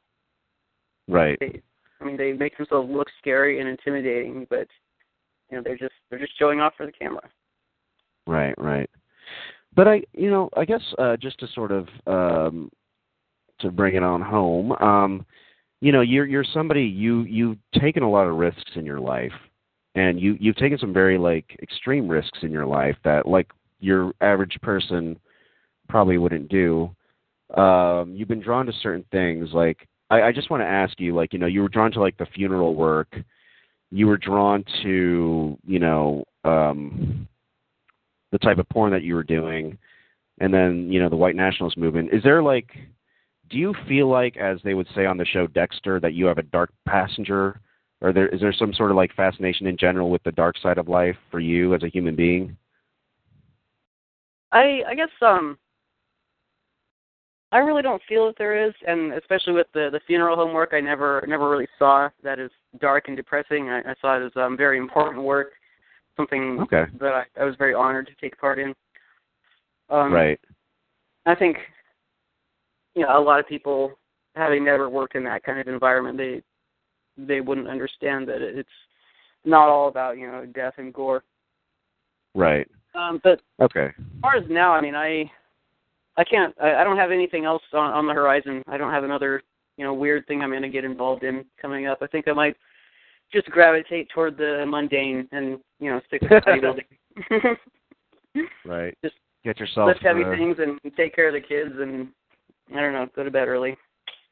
There you go. Yeah, do some yoga maybe. Yeah. Uh, um, I, I, but I wonder, like, I mean, you, you're somebody like, you know, your your sort of extreme personality and desire for extremes got you into these situations. Do you think that, that like that part of your personality got you out of this situation as well? Like that sort of there's a certain strength in like the extremism, just as a not not racial extremism, but like just as a human being. That's what saved you ultimately. Do you feel that way? I think maybe I burned out quickly. Um, just like with my, Okay. my heroin addiction, I only carried that on for two years, and then I just realized I am so sick of living like this, and I don't want to see just how much worse it can get. Right. Well, that's like I mean, this is like I I love this because like I I love that like it's very direct and matter of fact the way that you got out of these things because like you were I know you, I listened to your podcast about Derek Black and you mentioned you were just like there's nothing magical about what's happening. He uh he just decided to bounce and he he just sort of saw through it. And like so I think like and I, I'm I'm really offering this as like that's a great message for anybody out there, I think, in, in any situation, like not just in a white nationalist movement, but like if you're in a bad situation and like that thing inside of you is just saying like, oh, I don't feel this anymore, you don't need like a big event or a big story to get you out. It's just like you can get out. You can actually walk away from it. It may take some work, but you can get out, and it, it doesn't take a superhero to get out, really. Do you feel the same Right. way? yeah, I think I mean, depending on how, depending on your ranking in the movement, um, I mean that can kind of make it harder to get out. The longer you've been in, the higher up you are, um, the more you know about the other members who may start to worry when you leave and wonder, oh, what is what is he going to do with this information that he Mhm. knows about us? Right. Okay. Um, well, you know, I I asked all the questions I wanted to ask. I, I this has been so enlightening and so fantastic. Did you have anything that you wanted to address or cover that I haven't asked you about? Well, what exactly is the Hate Project? Who are you? Oh, it's a good. That's a good question. I'm not sure what it is. it's it's such a ridiculous idea. Um, I, I I'm not going to give out my name because I've I've kept the show anonymous and and um so I'm just uh, you know I'm not going to give out my name. Um, but you know I'm a I'm somebody who's just very fascinated by these topics. Um, it was a show about um I, I can explain why I started the show. Uh, it's I don't think there's really an honest discussion about race and racism in this country. On the one hand, you have like you know your racist people and your bigots who are just throwing out epithets and being hateful, and that's all. Then on the other and then on the other end, you know, you have like kind of the more liberal PC side where it's like we have to tiptoe around this. Let's not talk about it. Let's just not talk about it because it's uncomfortable. But these ugly feelings still ferment and they still are there within us. And so, and then you have like a third way where people like are kind of like racist by joking about it, which is fine. That's the value of jokes. I mean, I've been involved in comedy in my past, and like it's that that's great, and it's it's that's great there. But like for the most part, it's like joking without any sort of like saying anything real about it or any reflection. So what I've been what I've been trying to do is have a show, and I, I've purposely kept it anonymous to have people call in and let them and and sort of explore where people are coming from, what their real feelings are, like that weird gut of hate, like that feeling of hatred in somebody's gut that motivates them to do shitty things or motivates them to like be afraid of another group of people. And it's sort of a way of talking it out. It, it's anonymous just so that we can, you know, um, so that like it's like, hey, I'm Daryl Williams at uh, Chase Bank, and then they get fired the next day. I mean, nobody's going to call in and do that, so it, I kept it anonymous part purposely to take away the burden of identity and allow people to explore these feelings, these sort of ugly feelings or whatever you want to call it. And I, I guess it's a safe place to explore unsafe topics. Um, did I answer your question? Uh, yes, basically. I, I just wasn't sure if you were like a student doing research or maybe a former Hay Group member yourself. No, no, I'm just a just a just a, a regular guy. So not extreme. I prob I probably should be doing better things with my time. This show has been a ridiculous uh, journey. I, I've for some reason the show has uh, primarily attracted a lot of white nationalist people. Um and because like i've been i've been wanting to get everybody on involved. Like we have a you know we have a couple of callers who are like you know not white nationalists. Um you know i have an african african american gentleman named Naj radio who calls in and he makes some great points and he he challenges people on here a lot. But like you know i have not had enough i've not had enough women on the show i've not had enough people of color calling in um and that's probably the fault of these white nationalist people on here. I don't know. Um, so that's that's that's the crux of the show. I've been doing it for a little while. Um, I may be ending it soon and moving on to something else. To be perfectly honest, kind of like how you left your movements. did I answer your All question? Right, well, is, uh, yes, yeah? yes, you did. Did you want to take a phone call? You don't have to, because I've kept you on for a really long time. Well, are people calling? There's this guy named the Chad eighty. He's kind of mad at me for not letting him call in. Do you want to take this call with me? Sure. Okay. And, and if he's a dick, I'll I'll kick him off. Okay. All right. All right, hold on. The Chad eighty, are you there? Greetings, sir. Name's Chad. How you doing? Doing good. Chad. Did you did you I'm a black Yes. man that talks to white nationalists, that um talks to them ha- and has interviews with them, and I also have met some in my time. The only white nationalist that I haven't talked to is the skinhead movement, and um don't think I can ever talk to them. From what the girl is t- telling me, but yes, I'm I'm a black man that talks to white nationalists and black nationalists. Okay. and where do you talk so, to them? I uh, talked to them on TalkShoe, Facebook, um, actually, and then like I said, met some in person. I believe that there is a system of Zionism. Um, pretty much everything that that they um, that, that they say is true. The only thing I don't like is um, you know them saying the N word and uh, doing doing the, the things of this nature. But you know, I've talked to many who who have, who have talked to me about um, white nationalism, and these same people, as um, your caller said, do have non-white children, and that's what I'm against. The same goes with black nationalists too. They may sleep with white women, so I agree with you on that point. what was Okay. the point you agree? With? Okay. Well, I, mean, I'm, I don't. I have a problem with people having mixed children, and I don't think Axis Mhm. Sally did either. Hmm. I, I'm just Maybe- unclear about what your point is, Chad. Did I'm you sorry, mean, uh, sir. Did you mean having mixed race children and then being in a group like this? Yeah, that's what I'm saying. I mean, there's a lot Okay. of there's there's some white nationalists that actually have mixed race children. I'm not going to say any names whatsoever. And um some of them have told me up front, you know, um I am the first human being on this planet. You know, I my people were here first. I'm not and again I'm not gonna say any names, but I believe in going against one common enemy. Um Marcus Garvey um teamed up with a Klan leader so he can get funds to leave Africa. That's documented also. And um, in the 60s and 50s, believe it or not, you, you'll hear about name about George Lincoln Rockwell, who was part of the Nazi Party, teamed up with Elijah Muhammad to to commit um, separation. And George Lincoln Rockwell actually wo- worked closely with the uh, the Nation of Islam, and he died in 1967 by his own man, George Lincoln Rockwell. And as you know, Malcolm X died in 1965.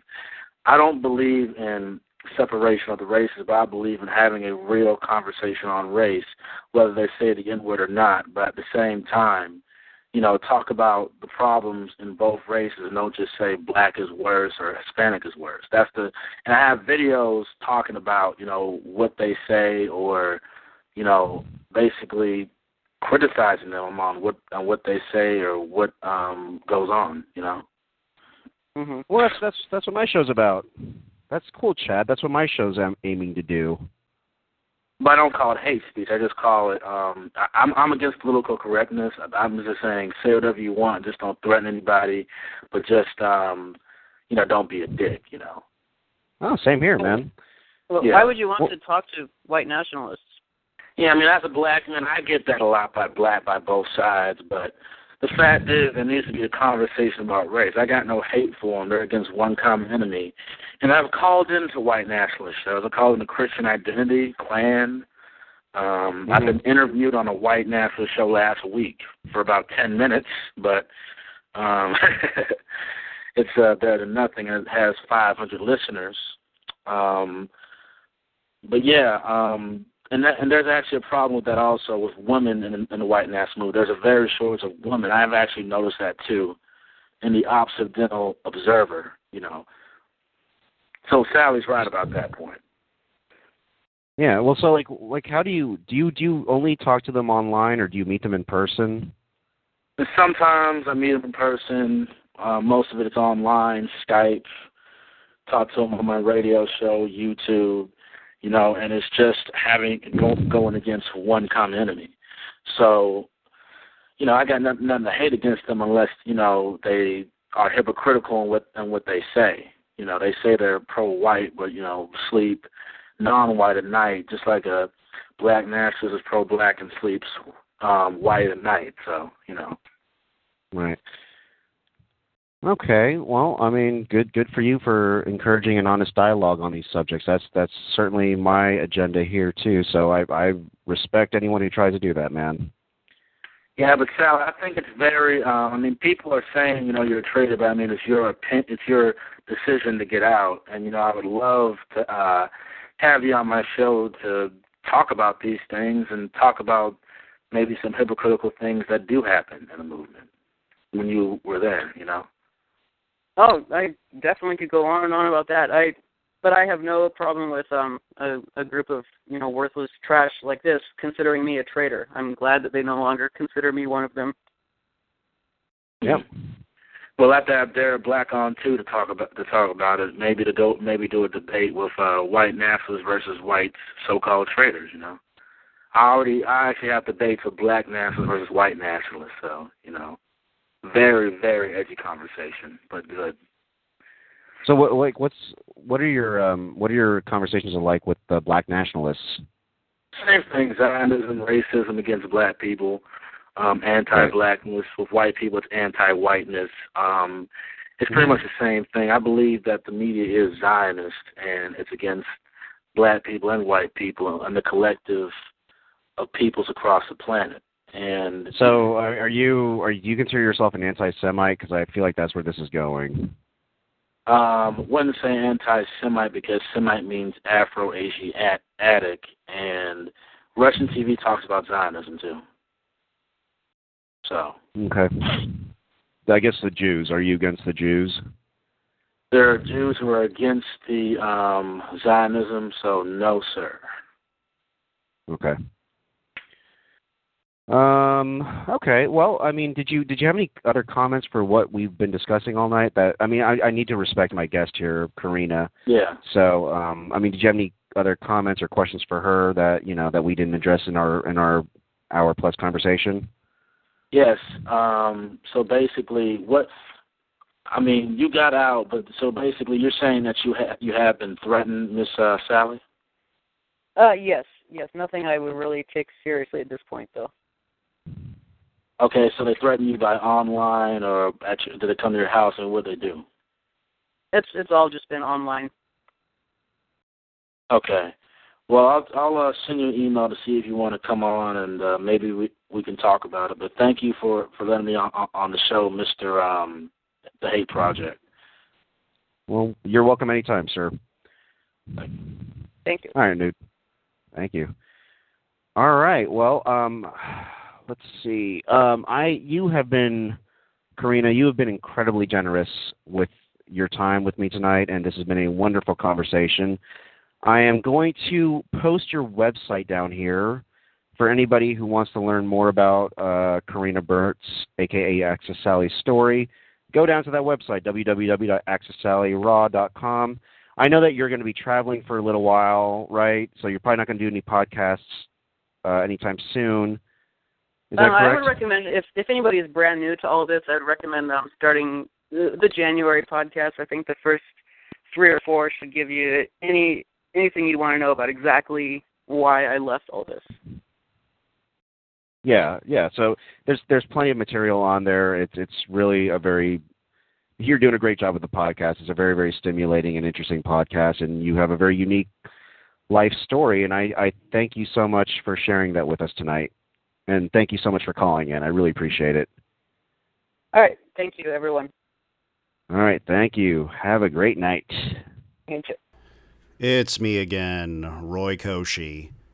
Well, that was me that you were just now listening, interviewing Karina Burt, but it's me from 2019. That's what I mean.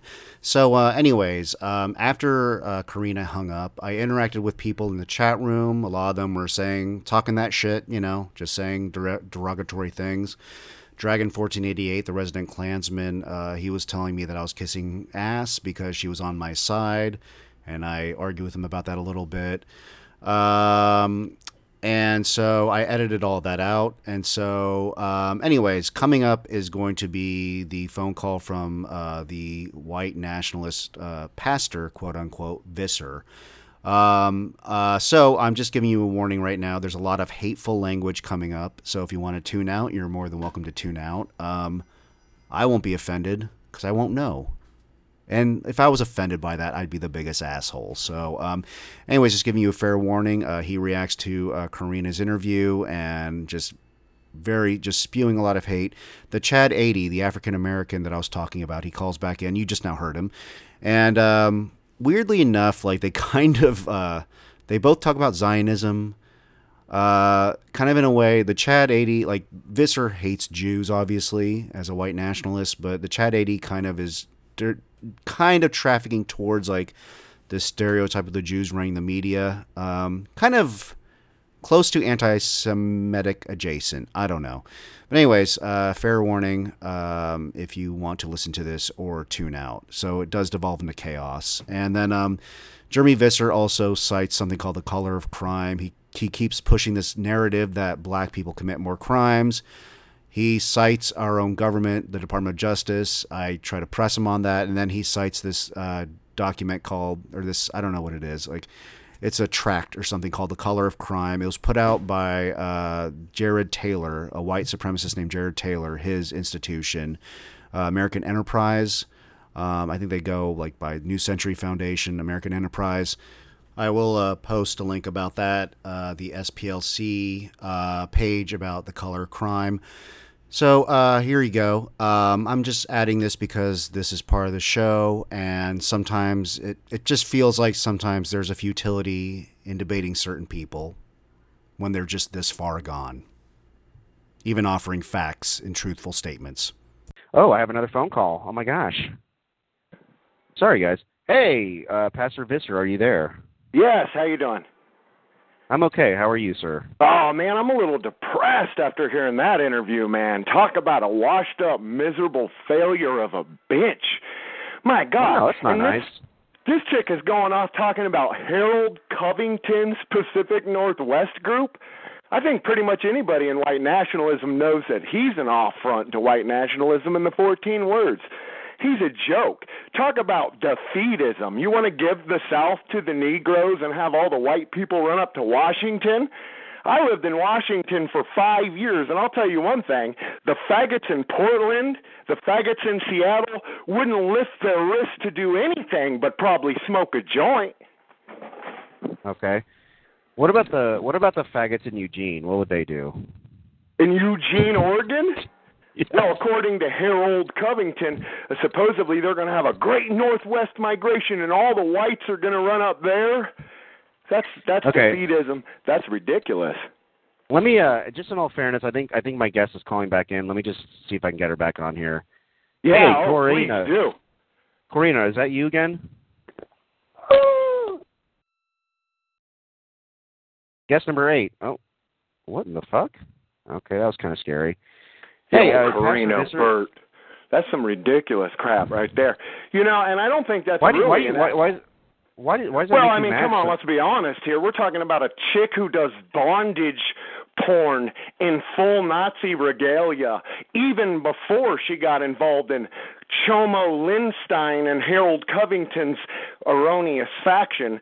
That no So you're one telling on- me So Pastor, you're telling me that uh bondage porn with Nazi regalia does not turn you on. I don't think it turned on anybody who's sane. I don't think the look of that transgendered post-op transsexual would be appealing to anybody who didn't have issues coming out the gate. And I think your chat room this evening would agree with me. Excuse me, Oh, yeah. Pastor, uh, vi- visitor, whoever Sorry, you, you are, dude. Why the why the hell did you call me the N word the other day, man? You know, for being on the show. So, I mean, uh, why are you an asshole? when did I call Just- you just this? for, On uh, News Guy? You called me in a ch- in a chat room, man. I mean, you Uh-huh. you're being an asshole to me. What did I why call don't you, like neighbor? nationalists What I call what I call you neighbor? What's this N word? I called you nigger, nigger. Whoa. Okay, and you're a racist cock Yeah, sucker, so bitch, uh-huh, you're a motherfucker. racist All you too. Christian And you know what's suck ironic ass. about folks like All you? you Christian You live in identities Georgia, right? ass. You F live in the dirty South, right? F you. And every single F one of you. you. is racist in the ghetto. F you. But try to get some F white you, chick, you'll talk about liberalism, tolerance, and peace. You You're a call punk, people Chad. names. You're a punk, Chad. I'll You're meet you punk, anytime you want. You're a punk. No, guys, guys. Chad ain't nothing but a punk. He's one of these fake shut up. anime racists who's trying to get in white girls' pants like Karina Burt, who's a Hang on. blemish on white nationalism. Man, you are such a racist motherfucker, man. You Freak bet you. I am, buddy. I preach it. The Bible is, God is. You're an abomination, a mud person, soulless chump. Hello, hello, hello, hello, hello, hello, hello. Can you guys hear me? I can I hear can you. hear. Okay. Uh, look, I, I don't mind people arguing and going at each other. Don't don't start threatening each other. There, there's no. I'm not even I'm not threatening the threatening man. The man just said mud mud talking when his own race kills Oh. uh, has a higher suicide rate. I mean, come on now. Who, what? Your race What? has the highest suicide rate. Well, your race race is is killing your own dumbass. children. That's common sense. Duh. Where the fuck do you learn math, nigger? Public school? Of course we'll have the highest suicide rate. Of course we'll have the highest welfare rate. We'll have the highest car crash rate and STD rate. Well, actually, you niggers got us Well, beat on that, actually, being 12% world, of the the population. world. Here in Atlanta, White one in four highest Negro suicide boons like you is HIV positive, friend. Hey, uh, Pastor Visser, I have a question for you. Sure. Um, are you planning on going to see The Butler, starring Forest Whitaker and Oprah Winfrey? Are you go- Never uh, heard opening of night? it. Have, have you gotten your tickets for that yet? Never heard of it. Okay, hang on a second. Let me let me get my guest back on, and I, I in all fairness, I got to get her to. Hey, hey, Karina, is that you again? Who is this? Oh my God, whatever. All right, hang on. I, I got Chuck of Vancouver on the phone. Chuck of Vancouver, how are you, buddy? Hey, I'm good. Hey, Visser, suck a fucking That suck ain't a nigger Chuck. cock, you That ain't goddamn even Chuck, fucking man. butt pounder. That ain't even Chuck. You got butt pounded in prison, you fuck boy. You're a Yeah, faggot faggot fuck boy. You motherfucker. know that, F you. dumb nigger. F You're you, dumb nigger, Visser. Visser. I love it. Dumb nigger Visser. That's your name, right? Oh, see, there you go, Chad. He's calling me what you are. How you feel about No, that? No, that's what you are, you dumb nigger. You're the dumb Uh-huh, nigger. Yeah. Dumb nigger Visser. Hey, Because some anonymous you. fucker hiding behind Chuck's avatar? Give me a Dumb nigger break, Visser. dude. Chuck's a That's you, 10 Hey, foot hey, faggot job. Fuck boy, you faggot Hey, fuck guys, boy. guys, if I ever saw you, Visser, I'd treat you, you fucking You know I'm faggot. that, bitch. You I can bring it treat you, anytime you want. You Little faggot punk fuck antis boy. like you do nothing, and then you embrace faggot the boy. scourges of You know I society. treat you. Listen to You this know bitch talking you. about That's white you got to nationalism is bad, You but never hit the Jew porn You hit the producers are good. You hit the wall. You hit You're the a punk. correctional officer. You're a punk hiding behind fuck wh- boy. who? You ran. Hey guys, uh, so I don't everybody? understand Ebonics, Chad. Sorry. Guys, Not um, even talk Ebonics, even though most white people talk Ebonics. Not around my my neck of the woods. That's for damn You sure. live in Georgia, right? guys, no, guys, he's can a I- dumb I nigger. just- That's why he doesn't understand. Right, Pastor He's a you live in fucking Georgia, right? retarded nigger. Oh my God! I don't like not being listened to. That hurts my feelings, and it brings I'm listening, bro. of hatred. If you guys were a type of pie, what type of pie would you be, Pastor Visser? Mincemeat. How about you, Chad? What type of pie would you be? Um, I, that's a r- wow. I really, that's really hard to answer. I mean, just, just skip me. Just skip me. Yeah.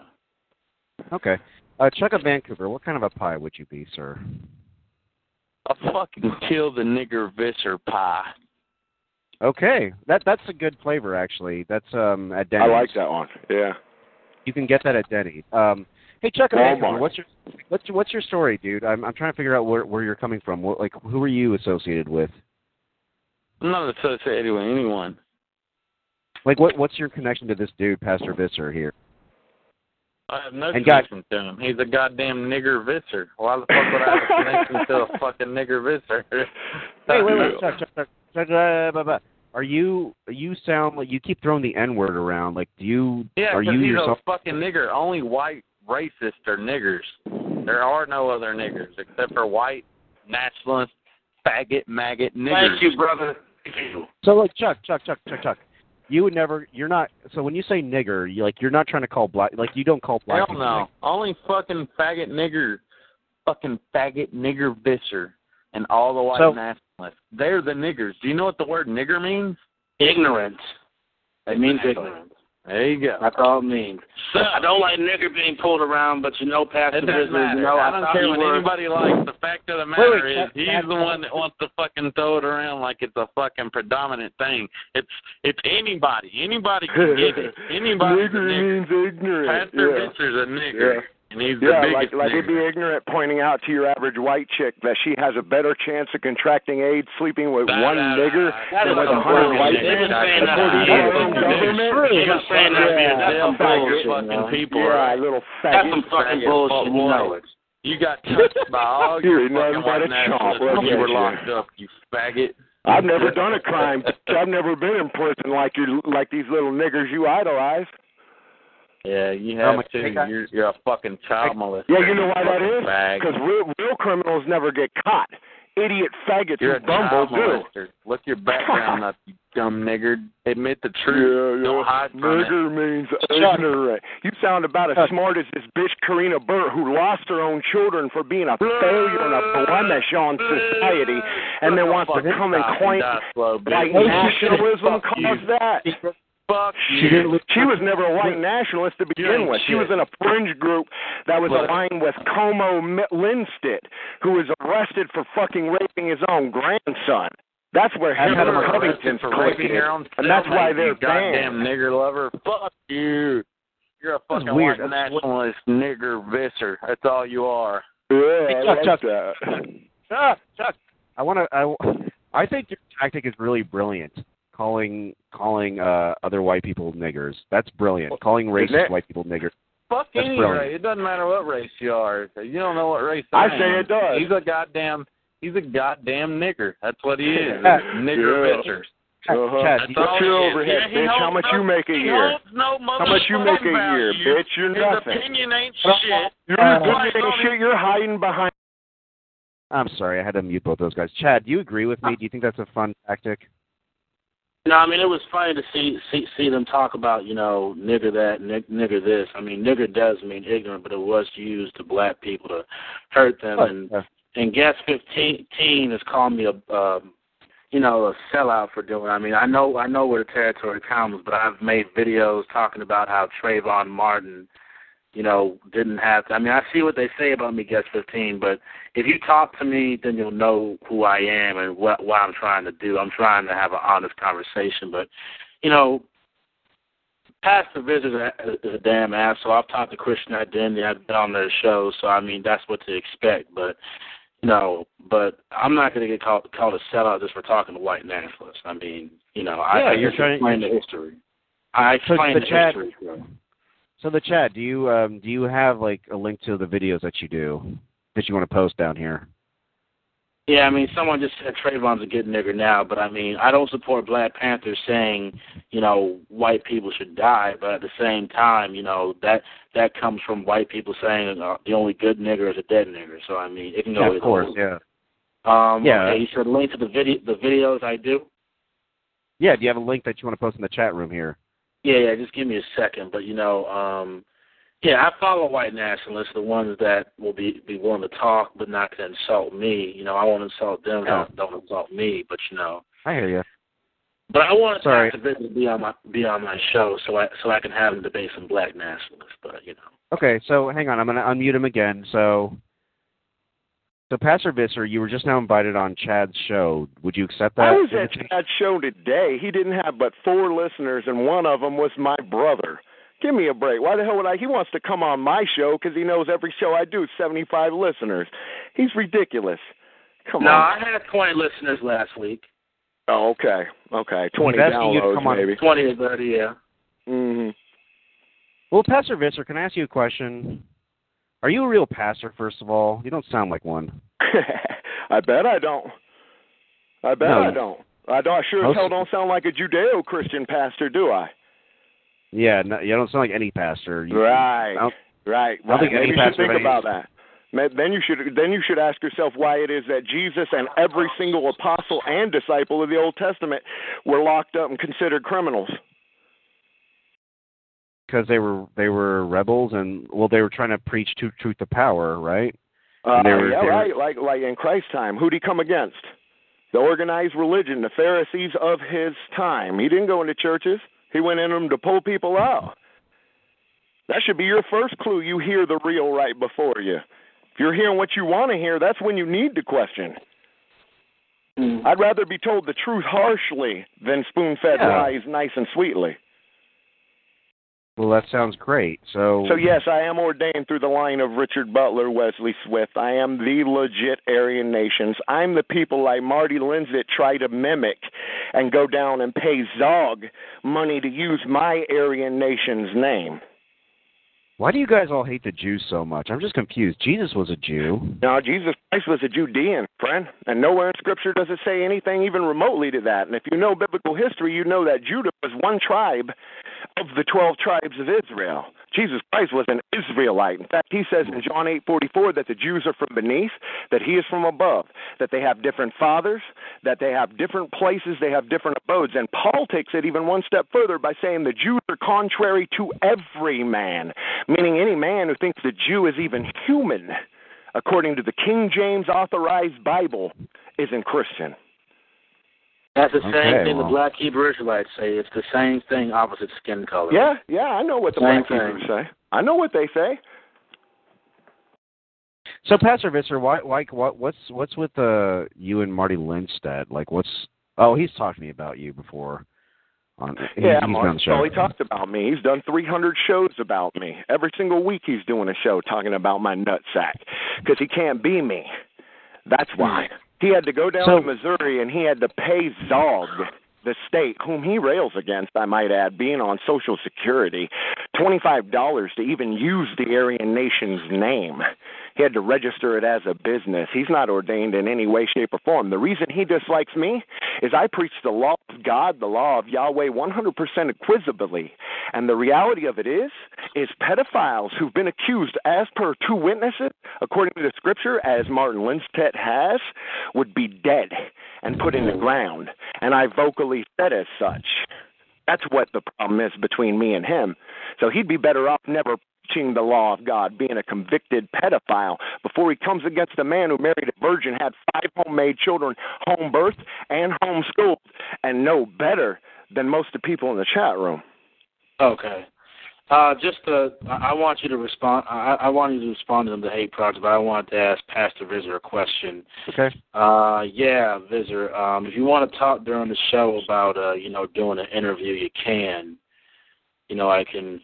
You know, I always try to see see leave my number in the chat room so you can come on debate Dawa. You know, debate a Hebrew Israelite. You know, I wanted to see you know white Christian identity against um black Hebrew Israelites always wanted to, you know, see that. So if you want to ever do that, you know, just uh, give. me I'd like to ask them actually. I'd like to ask a few black Hebrews how they get around the meaning of the word Ahadam or Adam, which means white, ruddy with the ability to blush. I want to. I want to Well, so- ask them so how they can get around the Asians. first Yeah, yeah, chapter yeah, of I that'd be a Revelation that says. Jesus Christ is white. His head and his hairs were as white as wool. Okay. But the region that he was in, also Asians can get blood in the face, dude. You know that, right? Asian flush.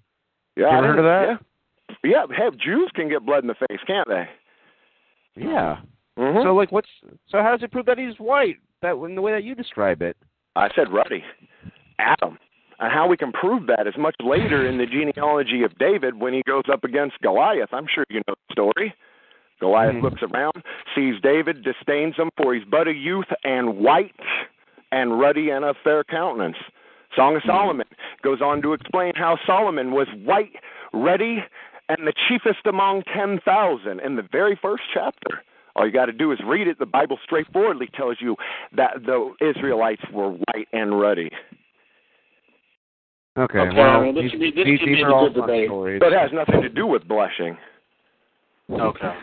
Okay. Well, um, let me. Uh, okay. So, what? Like, why are you so? Why are you so angry, dude, Pastor? Not angry. why- To be honest with you, you man, Martin about? Lindstedt, went on for months and months and months on this Karina Burt piece of crap in his own forum. Every time this chick would say something, he would turn around and post it in his forum under the title and nom de plume, Hot Nazi Chick.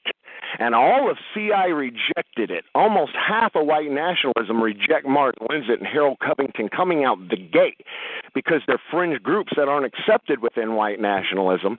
And the moment this Karina Burt bitch turns out and turns anti, she can't shut up and walk off like anybody with half a sense. Now she wants to be the attention whore, making the anti uh, anti-racist circuit like Floyd Cochran and Nikki Nichols and every washed up has been that ever has been. What's she reaping? What's she sown? Now Marty's attacking her, going off and everything else. Kind of ironic. But what I'm pointing out is that Karina Burt nor Harold Covington represent the 14 words, nor are even fit to speak for white nationalism in general. She was a byword. I remember her little clips in the radio show. They were ridiculous. Mm.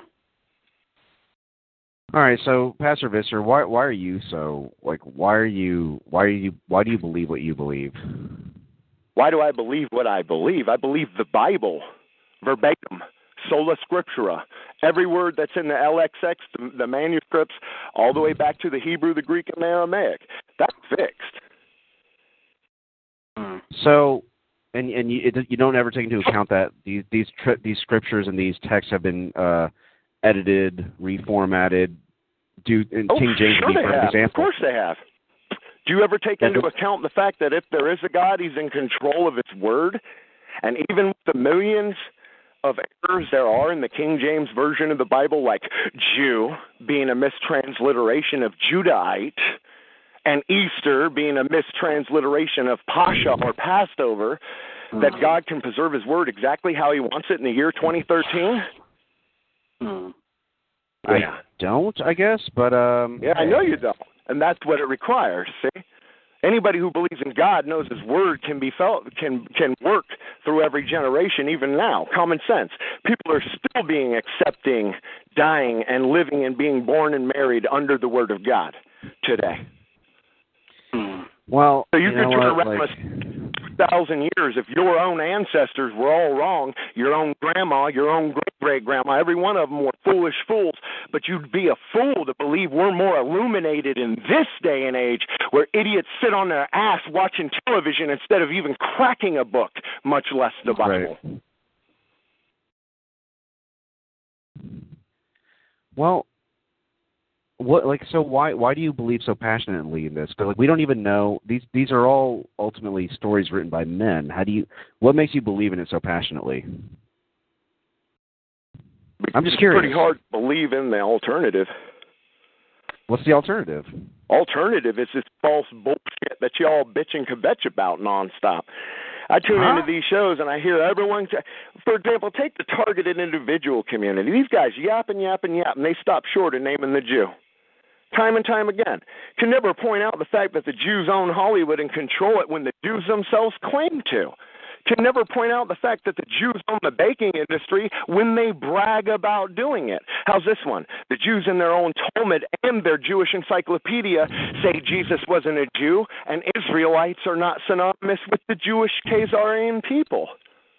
So are they lying well, then? I have, Yeah, I've see, not read this the is the only thing that I can agree with Pastor Visser about about the Zionists who control the control the banks and and so on. I mean that's not hate. That's been on Russian TV.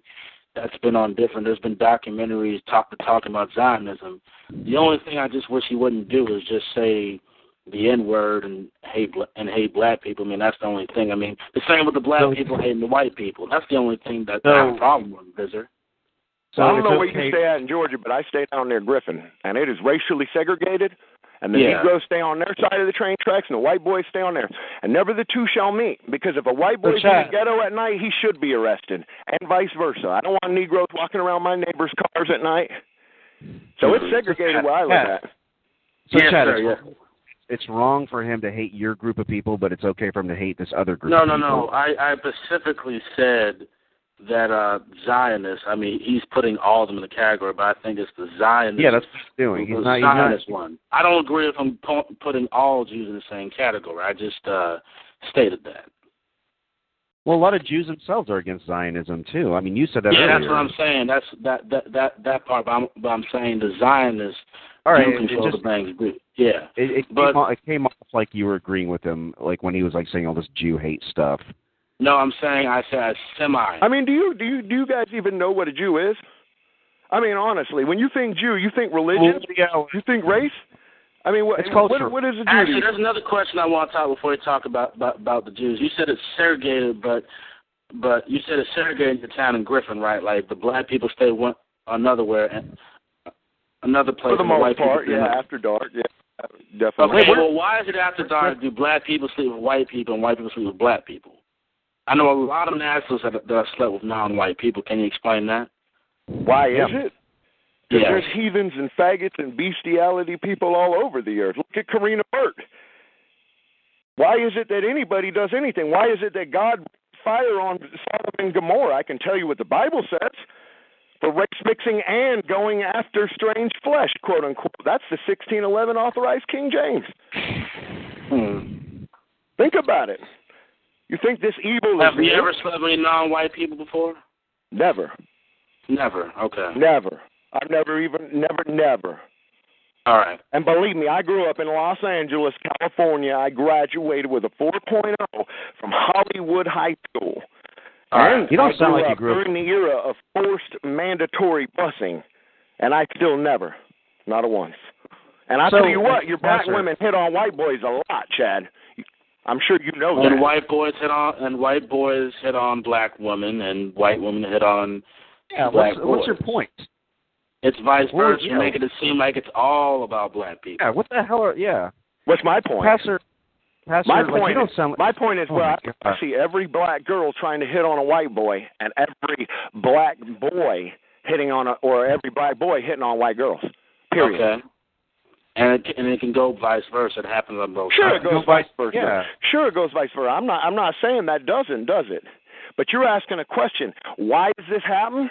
Hell, ask the ancient Babylonians. Ask the Roman Empire that imploded from within. The Assyrian and the Egyptian captivities, of which all of their history was imploded through what? Miscegenation. How hard is that to prove? Hmm. You think America's not on the same exact brink? I think it is. Oh no, America's gonna fall. I mean, Yeah, that, there's no there's no po- point about that. America's gonna, fall because because of greedy politicians. I mean, and thing, things of that na- nature. And I mean, it, it is. I mean, no, no one. I mean, racist, non-racist. We all know that. I mean, Alex Jones talks about that all the time.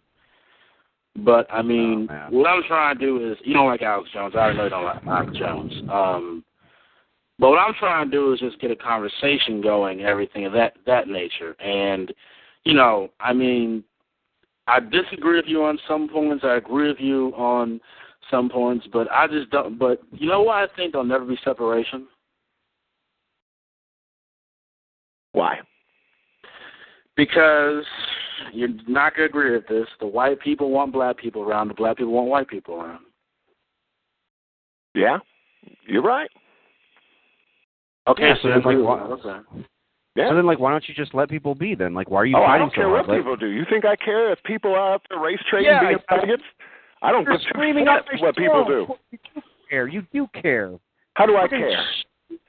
You think I care? You think I'm trying to convert you? Maybe that's because you've been brainwashed into thinking the Judeo-Christian lie that you need to repent, give your heart to Jesus, and accept Him. Maybe He don't accept you. Did you ever think about that? I, I don't care about what Jesus thinks about me. Yeah, I know. sorry. I know you don't. The scripture says there's 10,000 who haven't bowed knee to Baal. Why the world implodes and everyone race mixed even back then. Go figure. Even Lot screwed his own daughter after he was delivered from Sodom and Gomorrah. Incest. Hmm. Yeah, there's no evil new today. Hasn't always existed on the face of the earth. Nothing new under the sun. It's a main concept. Rizzer, are you still in the chat room? No. You're not in the chat room anymore. Okay. Just I'm out wondering. my Well, actually, uh, visitor- I actually have a church.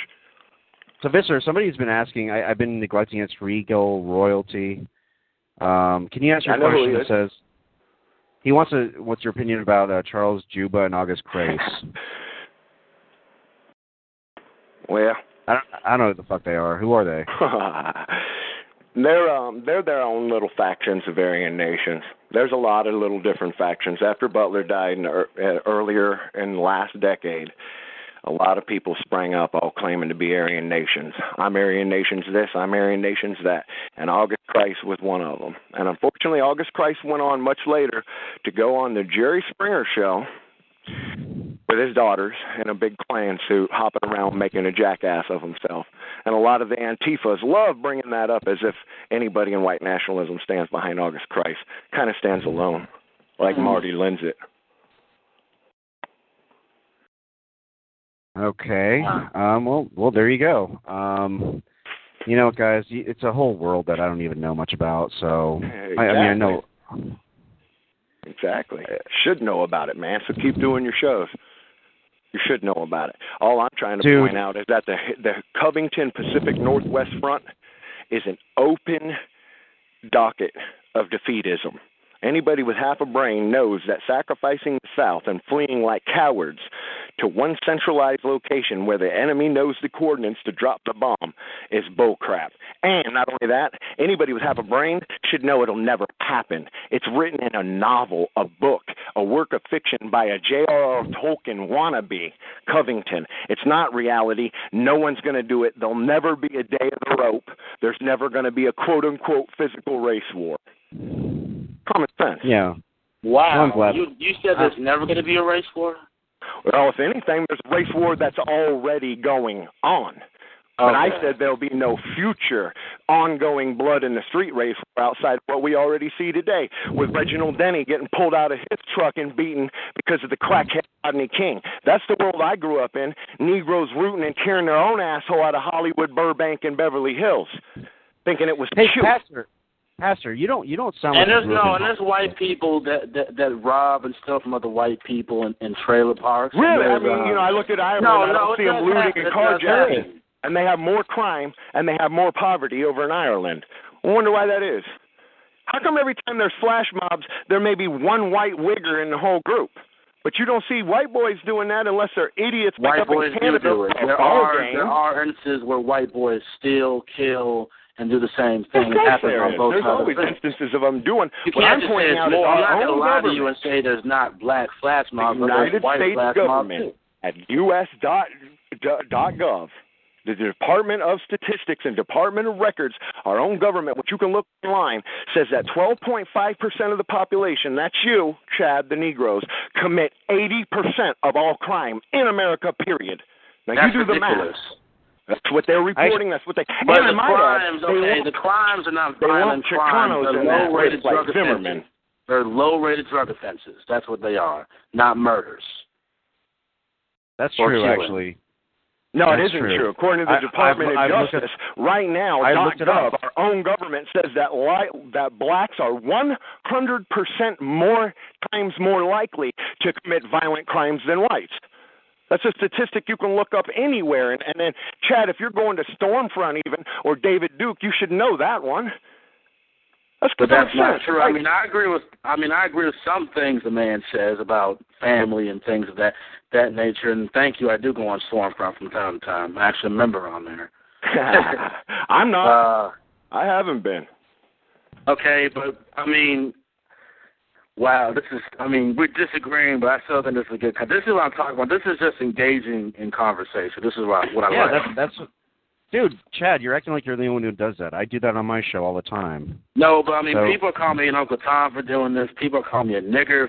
Nigger, you're just a nigger doing this. I mean, this is just entertaining to do, and we agree, but when we disagreed on something. But Yeah. Visit, please just don't don't say. Do you do you think that black people are the most violent race in America? In America, do I think they're Yeah. the most violent race? I agree with our own government. Says they commit the majority of the crimes and fill the majority of the prisons. Do I believe Yeah, it's a but I just racist told you- government? I Not where just I told you the Every reason cop why. here is Negro. Huh? I just told you it's from from low rated drug offenses. That's that's No, it isn't. It's it's rape. It's murder. It's all violent. more crimes. white males are arrested on on, on rape, but No, more not. Yes, are they are. arrested kidding? on burglary. Our own You government, sir, our own government says that uh, there are 100, 100 black on white rapes by your people to the virtually non-existent stat.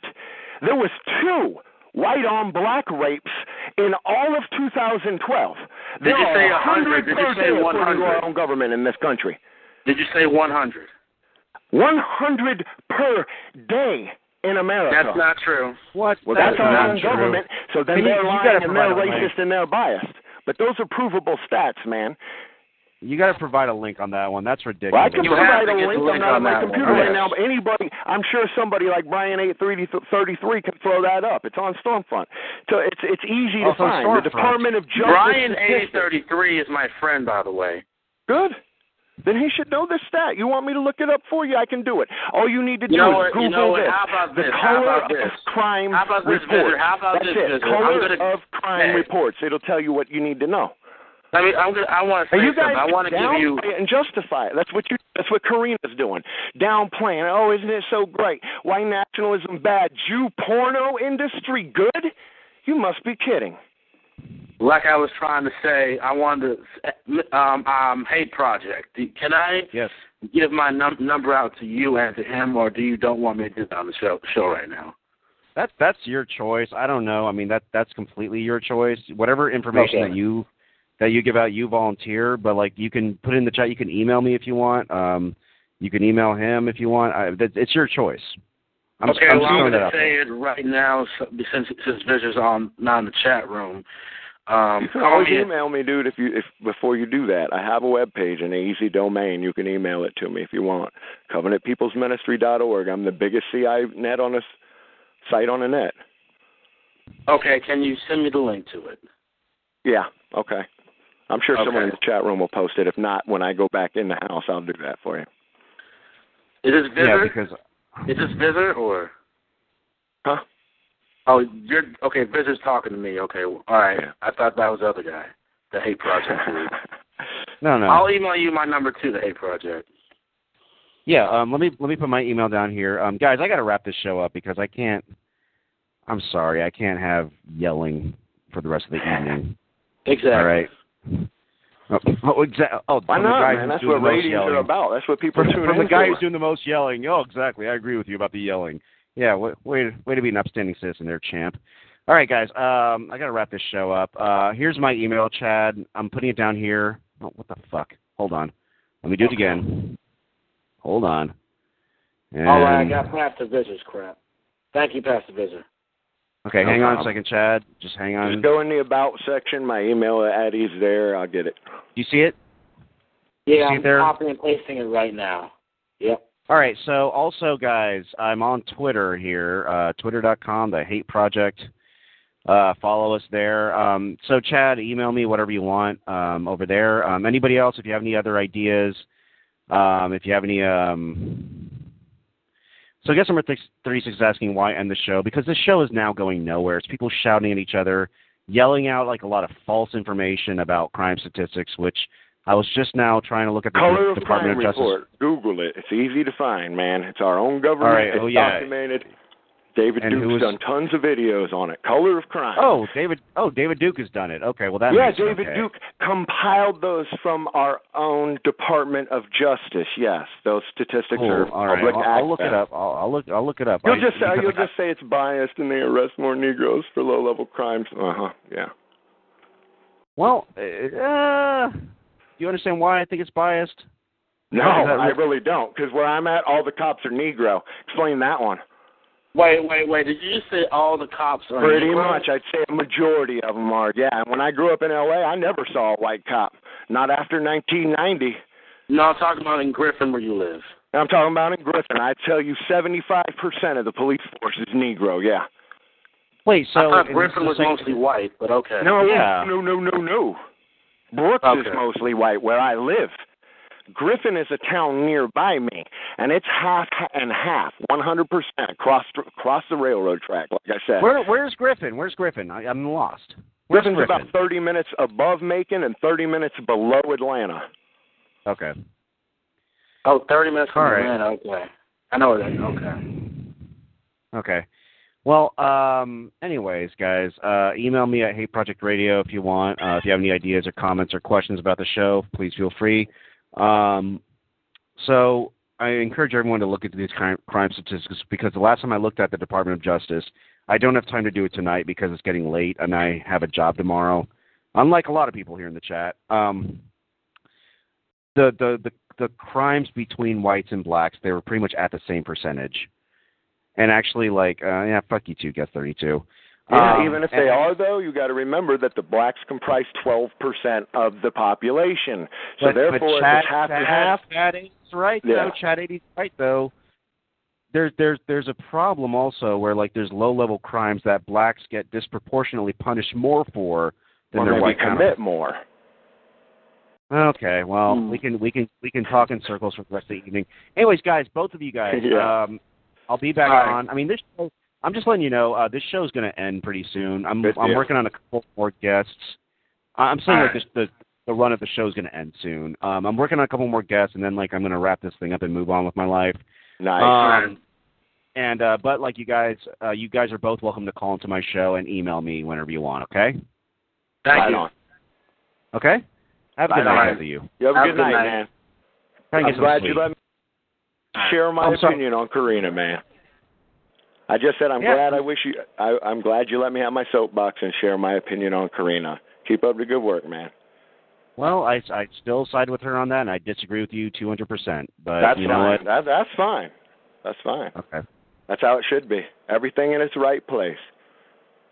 All right, man. Uh, okay. Well, uh, meditate before you go to bed, dude. You you're you're really amped up. Yeah, always, always. All right. Good night. Talk to you later. Peace. Okay, so that is what we do here at the Hate Project. It's a lot of craziness. Holy crap, what a crazy show it was.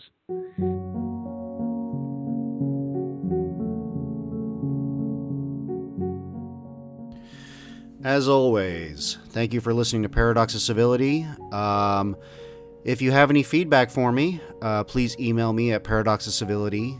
The description, uh, the email's in the description below.